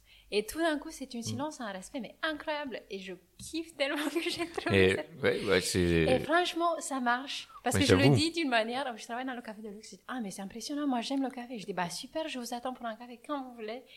Et finalement, c'était tellement plus utile que tout ce que j'ai décrit. Eh ben, eh ben, j'avoue que c'est c'est trop bien parce que même là, tu vois, quand moi je t'imagine euh, là me le dire, etc., c'est vrai que j'ai direct une bonne image. Oui, Euh, alors c'est clair que c'est pas un terme que tu as envie de dire ou tu pas envie de te qualifier, je travaille de- dans le café de luxe, mais en soi, on vend du café de luxe, on fait du café de luxe, c'est clairement finalement, café de luxe. c'est le seul luxe que presque, presque tout le monde peut se le permettre euh, Ouais. sans des sacrifices. Mais c'est euh, clair que c'est du café Ouais. de luxe. Oui, c'est du café Donc, de luxe. euh, non, très très bien. Et, et du coup, je pense que j'ai un peu, euh, bah aussi parce que maintenant je, je dois quand même gérer avec plein de gens, j'ai un peu appris à.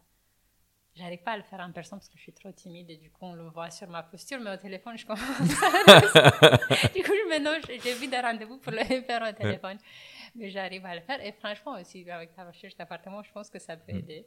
Parce que finalement, si les gens veulent vraiment savoir plus, ils vont te poser des questions, mais souvent Mais ça, ça. leur, ça Ouais, leur ouais, suffit. ouais. Ah bah génial. ouais, ouais. Et euh, j'ai perdu le fil. On en était où? On en était. Oui, on, venait de finir. euh, Ouais, le, bah, oui, oui. Et donc vous avez gagné. Oui. Euh, ça devait être, ouais. Et donc du coup ta famille, euh, c'était ouais, super content que vous ayez, vous ayez priori, gagné. parce que. Ouais. Et du coup, euh, je les entends toujours dire Ah, mais les champions du café du monde. Après, Je ne suis pas championne du monde. Et du coup, ça m'a même aussi mal à l'aise. Mais après, je, je me suis rendu compte que me mettre, le fait qu'on a gagné un prix, que ça me met mal à l'aise, c'est une sorte de vanité mal placée aussi. D'une manière où j'arrive pas encore à la comprendre. je travaille là-dessus. Euh, mais je me dis, bon, aussi, on- ça leur fait plaisir de dire que leur fille est championne du monde. On va vraiment carrément les laisser parce qu'on s'entend beaucoup mieux. De...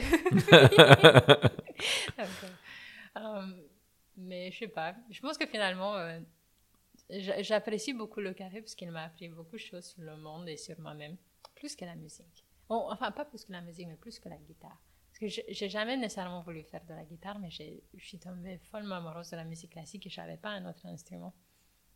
Mais ça reste quand même un monde où tu es un peu euh, battu dans une petite boule quand même. Mhm. Euh, et avec le café, j'ai l'impression d'avoir un peu découvert le monde.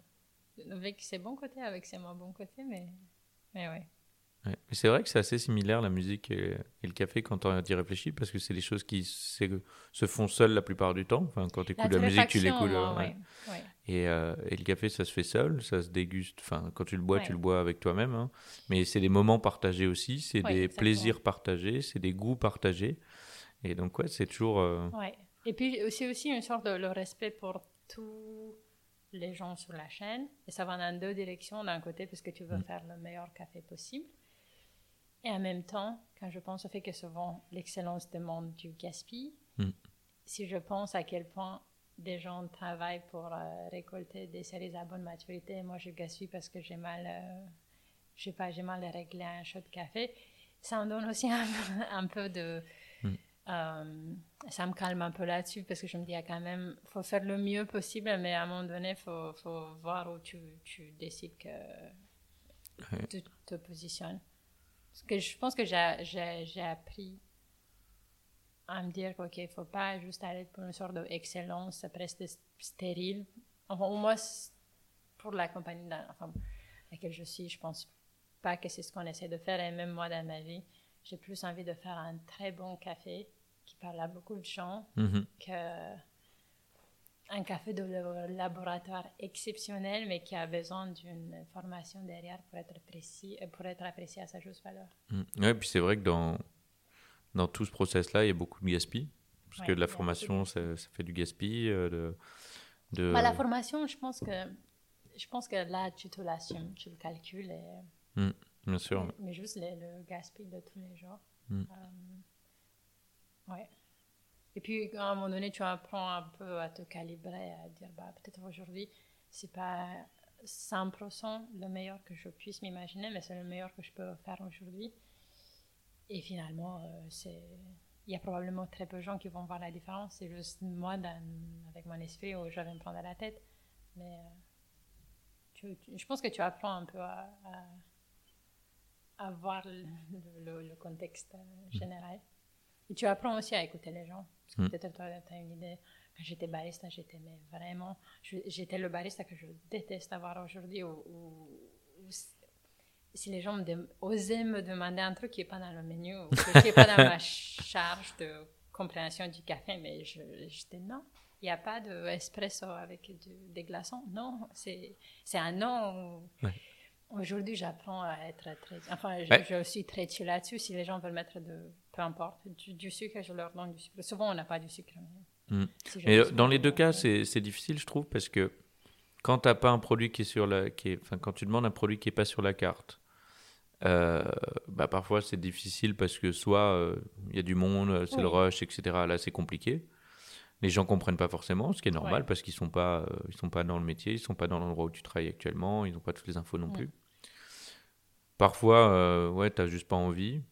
Et parfois, moi, ce que je fais, par, par exemple, si on me demande une V60 sur, sur glaçon, euh, je dis, bah, je peux le faire, mais j'ai pas de recette, donc je suis pas garant de. Je sais pas si c'est la bonne solution non plus, tu vois, mais euh, moi, je préfère pas le faire, ou, euh, hmm. etc. Mais, et si des gens insistent. Tu bah... dire que t'as pas de place. ah ouais, c'est toujours dur, hein, parce que est-ce que je sers quelque chose? Alors, bien sûr, la solution, ce serait de travailler une recette, etc. Mais après, ta carte, elle hmm. devient immense et c'est compliqué. Donc, il y a, enfin, il y a plein, plein, plein de choses qui entrent en compte. C'est... Après, pour moi, c'était même pas ça. C'était juste, je trouvais que ces gens-là aiment des choses qui ne devraient pas. En fait, le, café était sacré pour moi à l'époque de barista. Et maintenant, je me rends compte à quel point. C'est, enfin, c'est pas du tout. C'est une vision que j'ai complètement sortie euh, de mon esprit parce que je, je veux juste que les gens trouvent, se sont heureux à boire du café. Cher, traçable, sur une chaîne transparente. S'ils veulent mettre du miel, du chocolat, du sucre, de la glace, ce qu'ils veulent chez eux, si c'est du café de spécialité, très bien. en bah fait, euh, parce que du coup, c'est juste comme ça, on pense s'en sortir. Euh, du coup, maintenant, je, je, me rends compte que c'est assez difficile au départ, parce que je le vois avec tous les gens euh, qu'on a embauchés, on a, on a eu pas mal de petits CDD à droite, à, à gauche dernièrement.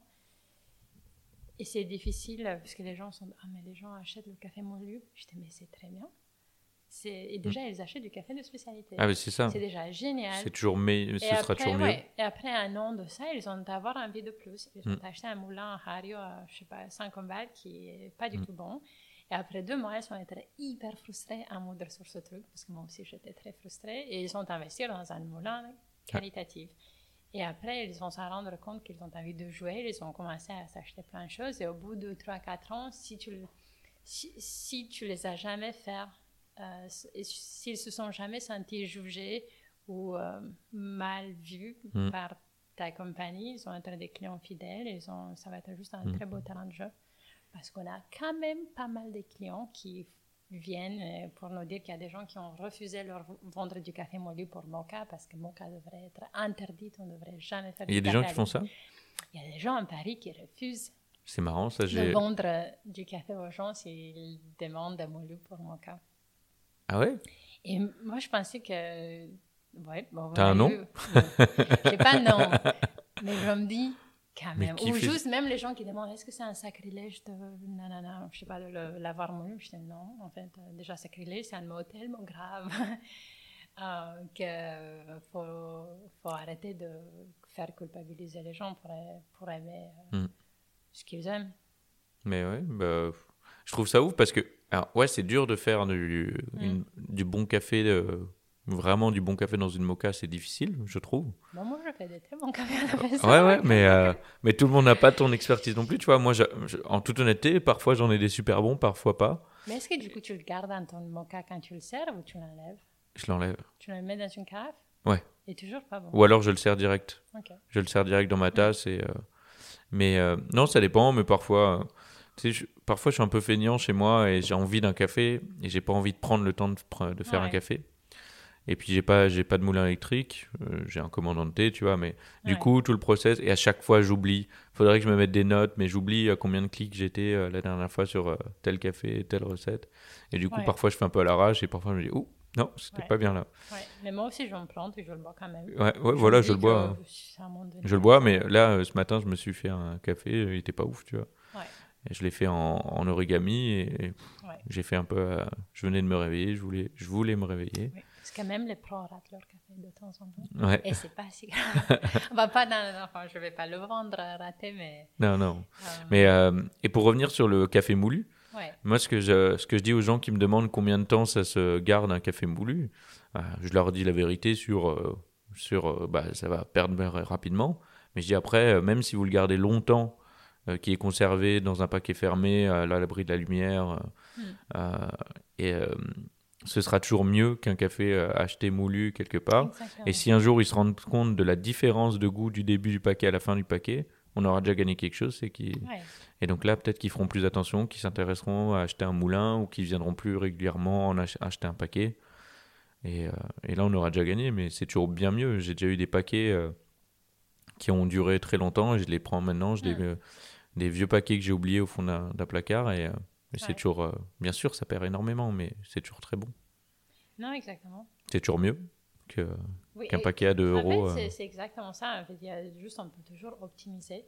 Il faut juste laisser les gens, les charmer au point où ils se trouvent Mm. et juste les aider à continuer sur ce chemin. Ouais. Euh, on y arrive. Moi, les geishas, j'aime bien quand elles sont un peu plus. Eh J'ai ben, découvert que j'aime bien boire les geishas à 2-3 semaines de la torréfaction versus à 2-3 jours de la Ouais. torréfaction. Eh ben, j'ai fait un geisha euh, qui était euh, le torref un peu clair quand même, hein, euh, euh, que j'avais fait en mocha. Il était mais magnifique. Ouais. Et il était vieux. Il était vieux. Et je me rappelle, je l'avais même fait pour des installateurs internet Mm. qui prenaient un peu leur temps et, et qui n'avaient pas l'air très motivés. Et, et je m'étais dit, je, je- je voulais leur proposer quand même un café, mais là je me suis dit, bon, je vais quand même vraiment, vraiment leur proposer un café. Il était excellent. Mais vraiment, c'était le meilleur que j'ai bu en mocha. Et même eux m'ont dit, ah ouais, ah ouais, c'est ah, trop bon, ça a plein de goûts différents. Ouais. je dis, ouais. Ouais, non, bon, c'était trop bon. Et je trouve quand même qu'on peut avoir de très jolies surprises quand on, essaie, quand on se méfie de toutes les idées qu'on s'est déjà fait Mm. sur le café. Parce qu'à la fin de la journée, tout ce qu'on a au niveau scientifique sur le café, et- enfin, on commence à avoir de plus en plus de recherches, mais par rapport à d'autres produits, on est quand même loin. Mm. Et on a beaucoup d'idées qui ne sont pas encore prouvées euh, par la science. Et je pense qu'on va être surpris par tout ce qu'on va continuer de, Ouais. de découvrir. Moi, je suis, je, je suis pour garder une sorte d'esprit frais. Être, être même prêt à se contredire. Mm. En fait, il y a un an, je pensais ça. Aujourd'hui, je sais que c'est différent a- parce que. C'est comme ça qu'on avance. hein. c'est comme ça qu'on avance. Ouais. Et, puis, euh, et puis, on avance. Quoi. Et pour aller dans ce sens-là et dans le sens euh, euh, chez vous, vous pouvez essayer de prendre, peu importe le café que vous avez, peu importe le matériel que vous avez pour faire du café, essayer à différentes températures. Essayer, Ouais. Enfin, le mieux pour se rendre compte, c'est comme toi tu faisais sans lire les choses, Ouais. c'est vraiment d'essayer. Et avec peu de choses, on peut essayer plein de choses. On peut essayer Ouais. nos filtrés, nos pas filtrés, nos en bouteille, important. Ouais. Parce que l'eau, la, température, je pense que les gens souvent se perdent un peu là-dessus parce qu'ils attendent que. Ils pensent que le café réagit comme le thé. Mm. Et non. Enfin, là, tu peux pas. Difficile de faire Mm. du café à 60 10, 10 degrés. Ouais. Mais sur l'eau, on s'en s'en- on s'en rend tout de suite euh, compte. Je dirais que la seule chose qu'il faut vraiment faire, que- qu'on soit pro ou particulier, c'est de changer un seul paramètre. Ouais. Parce que sinon, on va jamais savoir pourquoi c'est différent. Donc, juste faire le café qu'on fait d'habitude, mais changer l'eau, Mm. voir ce que ça donne. Ouais, je pense que l'eau, ben, du coup, euh, en général, les baristas utilisent soit des, cafet- euh, des carafes euh, filtrantes, Ouais. type Brita ou BWT, je crois. Ouais. Euh, soit de l'eau en bouteille, bon, c'est pas, c'est un peu moins bien pour, euh, pour les déchets, mais euh. Volvic, Volvic Montcalm. Et, mais déjà, essayez chez vous, même si vous voulez pas investir tout de suite dans une carafe filtrante, achetez une bouteille de Volvic, testez votre café avec ça si vous utilisez de l'eau du robinet. Ouais. Et vous verrez déjà la différence. Et ce sera stable, vous aurez tout le temps. euh. Et deuxième chose, je pense que peser son café, c'est important aussi. Oui, exactement. C'est les deux choses les plus importantes. Si vous avez déjà ça, je pense que déjà vous pouvez Peser faire énormément de choses. Et pour les gens qui n'ont pas envie de peser leur café tous les jours, le peser au moins une fois. Et après, vous avoir voyez un petit peu. Voilà. de- exactement. Et puis chaque fois qu'on change ce café, le reposer, puisqu'en fonction des, des variétés, euh, des graines de café, Mm. Le volume qu'un certain café moulu de la même façon euh, prend est différent d'un autre. Ouais. Donc si vous avez une cuillère doseuse d'un café Ouais. à un autre, elle ne sera pas remplie de la même euh, manière et c'est le poids le plus important. Euh, mais euh, je pense qu'avec ces choses-là, on peut faire du très bon café. Ah, grave. Hmm. On va faire des tutos. Tu es prête pour faire des tutos pour Moi, faire des cafés à la bien, maison? sur ma liste de projets. de Eh mais j'avais vu d'ailleurs, il y avait une vidéo, parce qu'il n'y a pas beaucoup de vidéos tuto euh, café en français. Et vous Non, aviez une vidéo. Chemex. Ouais, ouais. Je crois que c'est Il y, a peut-être eu, il y a eu- en fait, il y a plusieurs sur notre Instagram parce que David en a fait plein pendant, la, pe- pendant le confinement. Et moi, c'est un, un autre de ma liste de projets perso depuis, depuis deux ans, faire des vidéos en français sur le café. Euh, et perdre mon accent pour qu'elle passe mieux. mais non, ça passe très très bien. Ah, sur la vidéo du Parisien, il y a quand même eu des commentaires sur YouTube sur mon accent. Je me suis dit, Qui disait quoi? Oh, pff, des, des commentaires gentils ou pas c'était pas gentils? des commentaires bisounours, on va dire. Oh là. Mais c'est pas grave. Euh, euh, mais du coup, euh, oui, j'aimerais bien faire des, des vidéos sur le café en français. Hmm. D'ailleurs, ouais, si vous voulez retrouver cette vidéo sur le YouTube, euh, la chaîne YouTube du Parisien, Mm. Euh, je connais pas le nom du journaliste, mais c'est une- Adrien Gonzalez. En fait, il a une émission il va essayer de. Ça s'appelle Food Checking. Et il Mm. va juste, bah, du coup, vérifier différents produits par rapport à des différentes Mm. questions. Et celui-ci, celui-ci, il était difficile à faire et je pense que c'est toujours pas évident parce que on parlait pas du café de spécialité. J'ai vu plein de gens qui, euh, qui ont dit que pourquoi on parlait pas du café de spécialité. C'est juste, on parle du café lambda. Euh, et euh, Ouais, on sait même pas au final si au café de flore c'est euh, du café de spécialité, on sait pas Ouais. grand chose. Non, je pense que peut-être ça, ouais, parce que Saint-Germain c'était peut-être pas très évident comme comme choix. Euh, mais du coup, l'idée c'était comment on peut savoir des choses sur le café. Enfin, comment on peut savoir si le café qu'on boit Mm. est bon et au juste prix par rapport à ce qu'on nous demande. Et c'est une question plus philosophique que pratique parce Ouais. que du coup, moi, ce que j'ai décrit dans la vidéo, c'est un café dans un tabac. Dans un tabac, le jour où on aura du café de spécialité dans un tabac, bah, ça va être un jour mais de, de gloire. mais on est loin. Et du coup, à force de. Parce que comme j'ai jamais bu du café de commodité, ce qu'on appelle de commodité, et j'ai jamais vraiment bu du café avant le café de spécialité. Je pense que tu dois faire partie de, de 2% de la population mondiale qui boit du café, Oui. en ayant été dans ce sens. Oui. Mais du coup, ça se fait que je découvre, enfin, j'ai découvert limite plutôt avec mon copain qui écrit euh, dans beaucoup de cafés-bars. Euh, je, je goûte des cafés avec lui. Et c'est pas bon, mais à force de goûter, tu te rends compte que dans les cafés vraiment pas bons, il y a des différents degrés de pas bon. en fait, il y a vraiment dégueu, ça passe avec rien. Et puis, il y a potable. Et puis, tu commences à dire. Et puis, tu vas en Italie et c'est pas du café de spécialité. Et c'est quand même beaucoup mieux. Et je pensais vraiment que c'est un cliché, mais non, c'est pas partout. Mais dans plein d'endroits, c'est nettement mieux qu'en France. Ouais. Et tu te dis, ah, il doit quand même y avoir un truc dans le savoir-faire de la personne qui fait le café qui peut le rendre meilleur malgré un, un produit qui est pas ouf.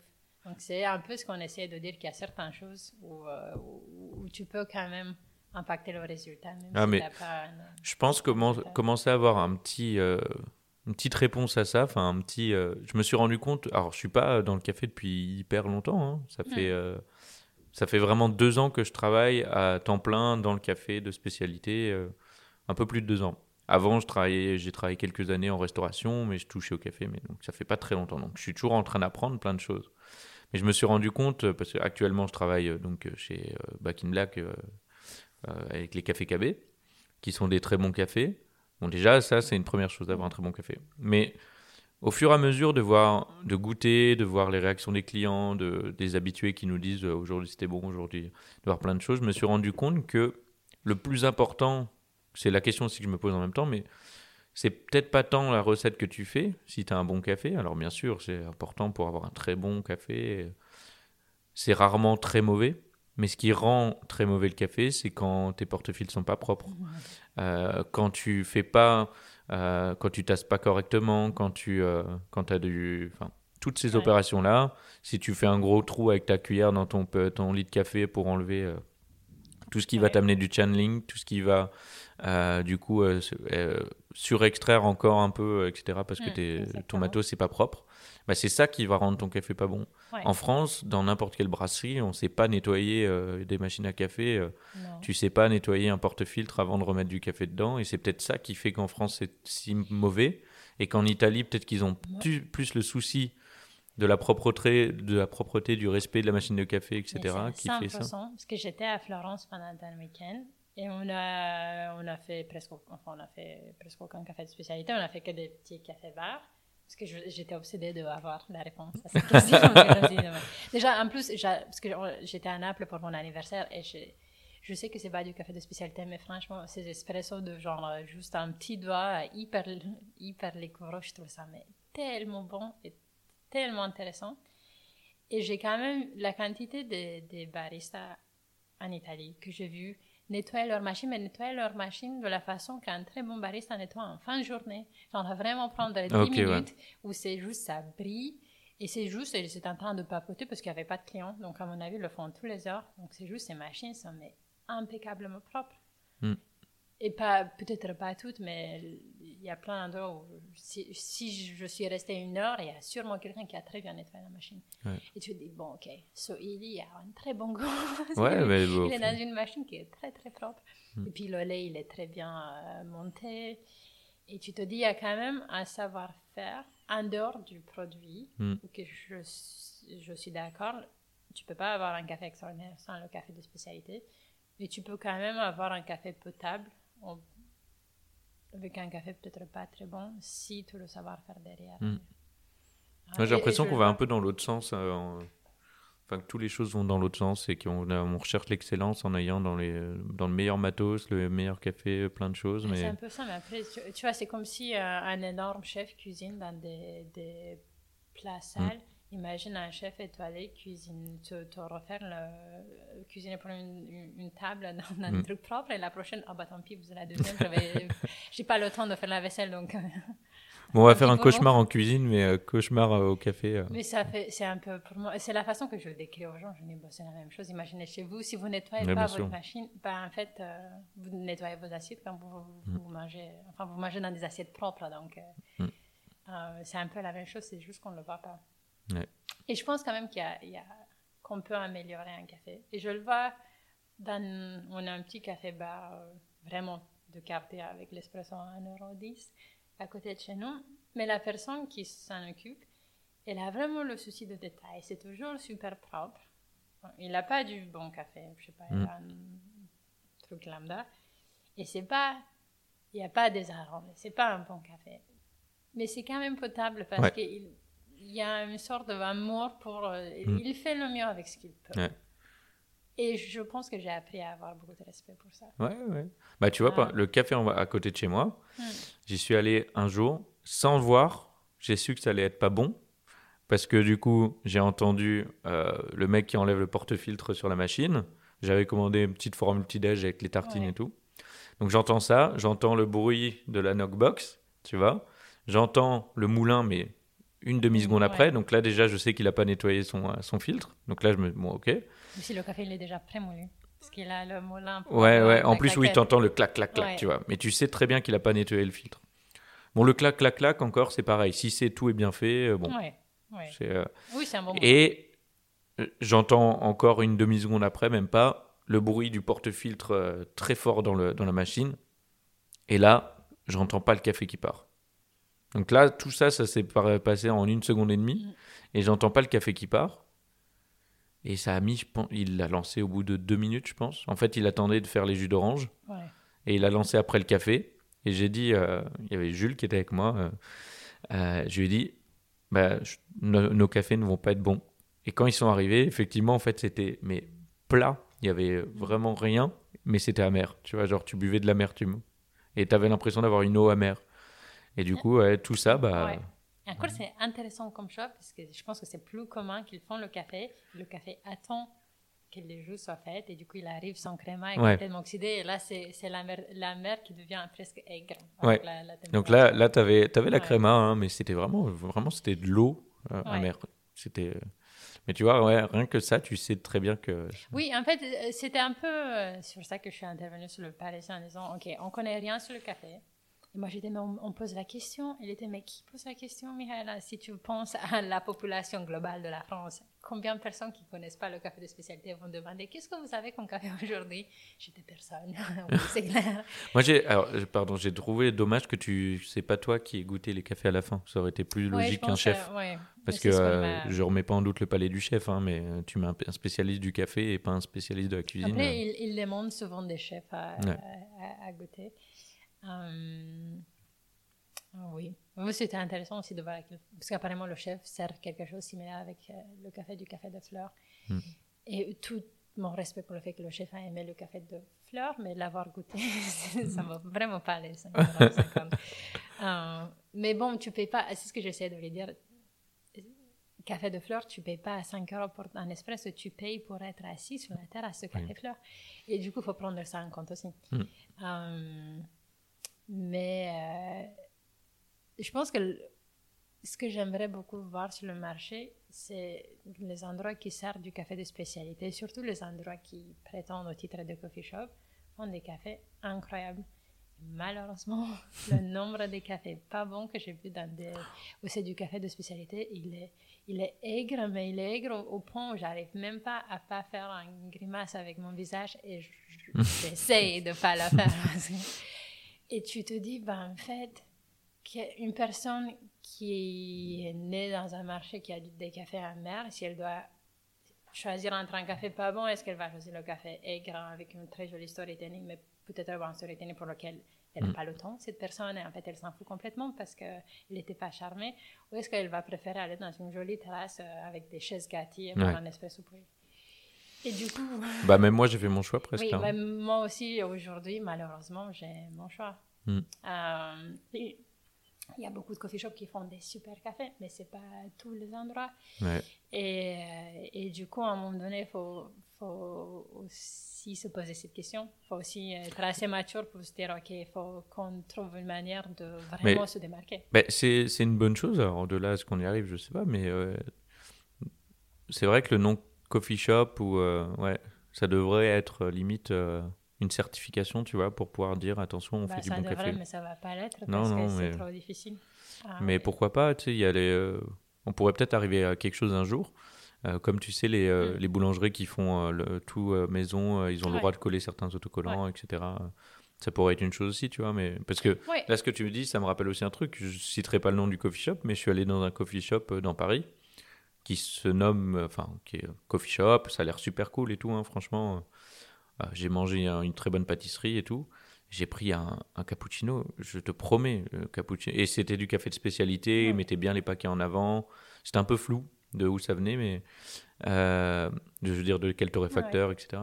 Je te promets, le cappuccino, il avait un goût de cappuccino d'autoroute Mm. que tu as dans des gobelets. Vraiment, c'était euh, c'était trop bizarre. Je sais même pas comment c'est possible de faire ça.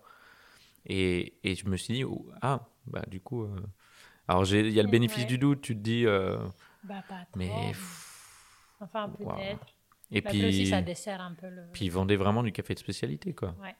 J'ai Bah, presque envie d'y retourner, ça. de goûter un espresso, euh, de, de voir. la- je crois que la, la personne qui, qui l'a fait était nouvelle, etc. Mais Ouais, mais ça, c'est pas ton problème en tant non, que client. voilà, c'est. Du coup, ouais, je pense que ça pourrait être cool. Après, il y a aussi le fait qu'il y a le goût, puis il a l'attitude qui Oui. vient avec le goût. Et il y a des endroits qui sont vraiment super chaleureux et c'est sympa et tu as envie de revenir. Il y a aussi des endroits où tu te dis qu'il faut absolument que les gens descendent, euh, genre, euh, trois étages au niveau des égaux où ils ont monté et qu'on euh, on se rappelle qu'on est là vraiment dans l'accueil et Mhm. dans le partage. Ouais. Et euh, je sais que Paris les cafés parisiens ont une mauvaise réputation en service, mais souvent j'ai du service plus sympa que euh, dans plein coffee shop. Mhm. Et encore, parce que quand on me reconnaît, c'est un autre souci, parce que souvent on va me donner plus d'attention qu'à quelqu'un d'autre et ça me frustre encore plus. Oh non, moi, que- si tu viens, euh, moi, je te servirai mal. Très bien. Je ferai exprès. Ouais, Parce que je- Mais tu, tu vois ce que je veux dire, il y a quand même des, des endroits où euh, c'est comme si on... Enfin, je suis allée avec des amis, parce que j'ai plein d'amis qui ne sont pas dans le monde du café. Et quand ils vont tout seuls dans les endroits que je recommande, euh, ils me disent, mais en fait, je me suis je sais pas ma place, en fait, on m'a... Et du coup, que quelqu'un rentre dans ton endroit, et c'est un endroit où tu sers des gâteaux et du café au grand public.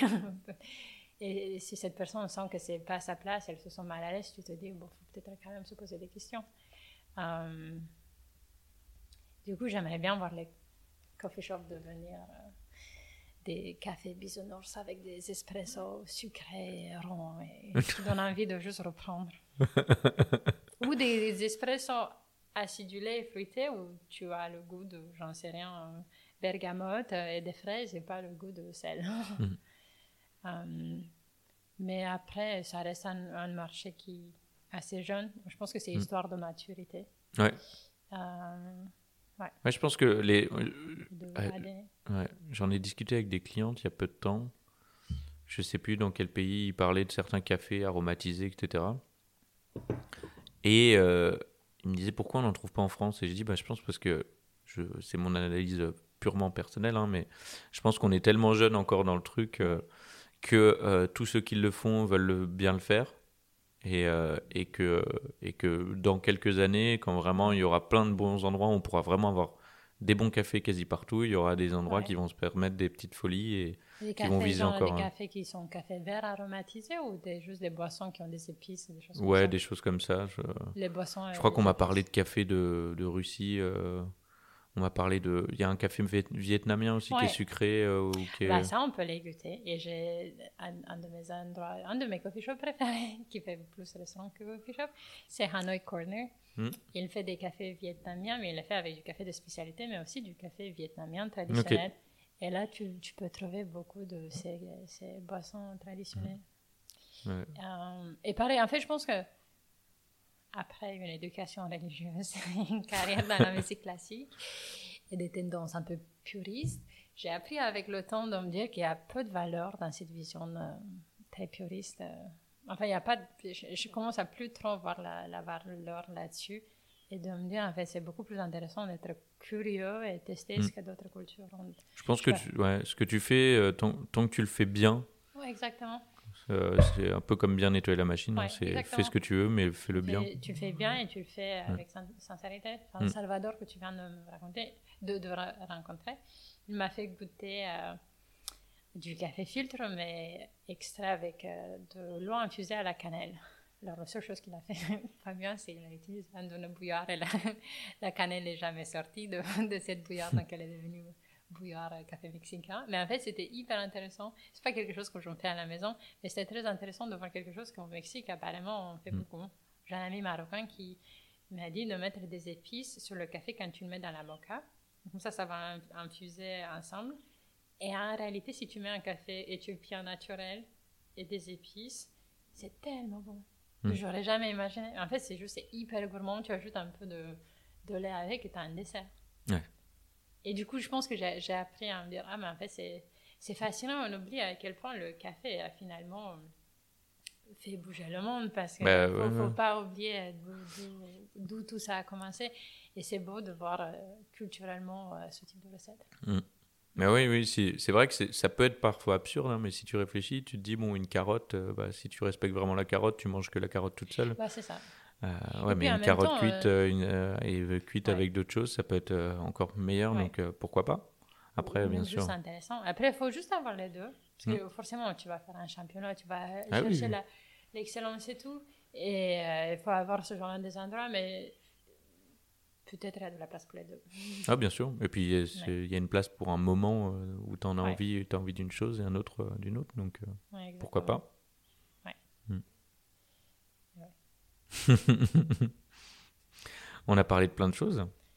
Oui, On a. j'aime bien parler. Donc. Ouais, ça fait 1h45 quasiment. On est pas Euh, mal. J'espère que t'as pas trop de travail parce que je t'ai euh, volé euh, ton après-midi quasiment. ira, je vais récupérer, euh, je vais récupérer demain matin. Merci beaucoup. Merci beaucoup. C'était super toi. intéressant et, et je suis ravi.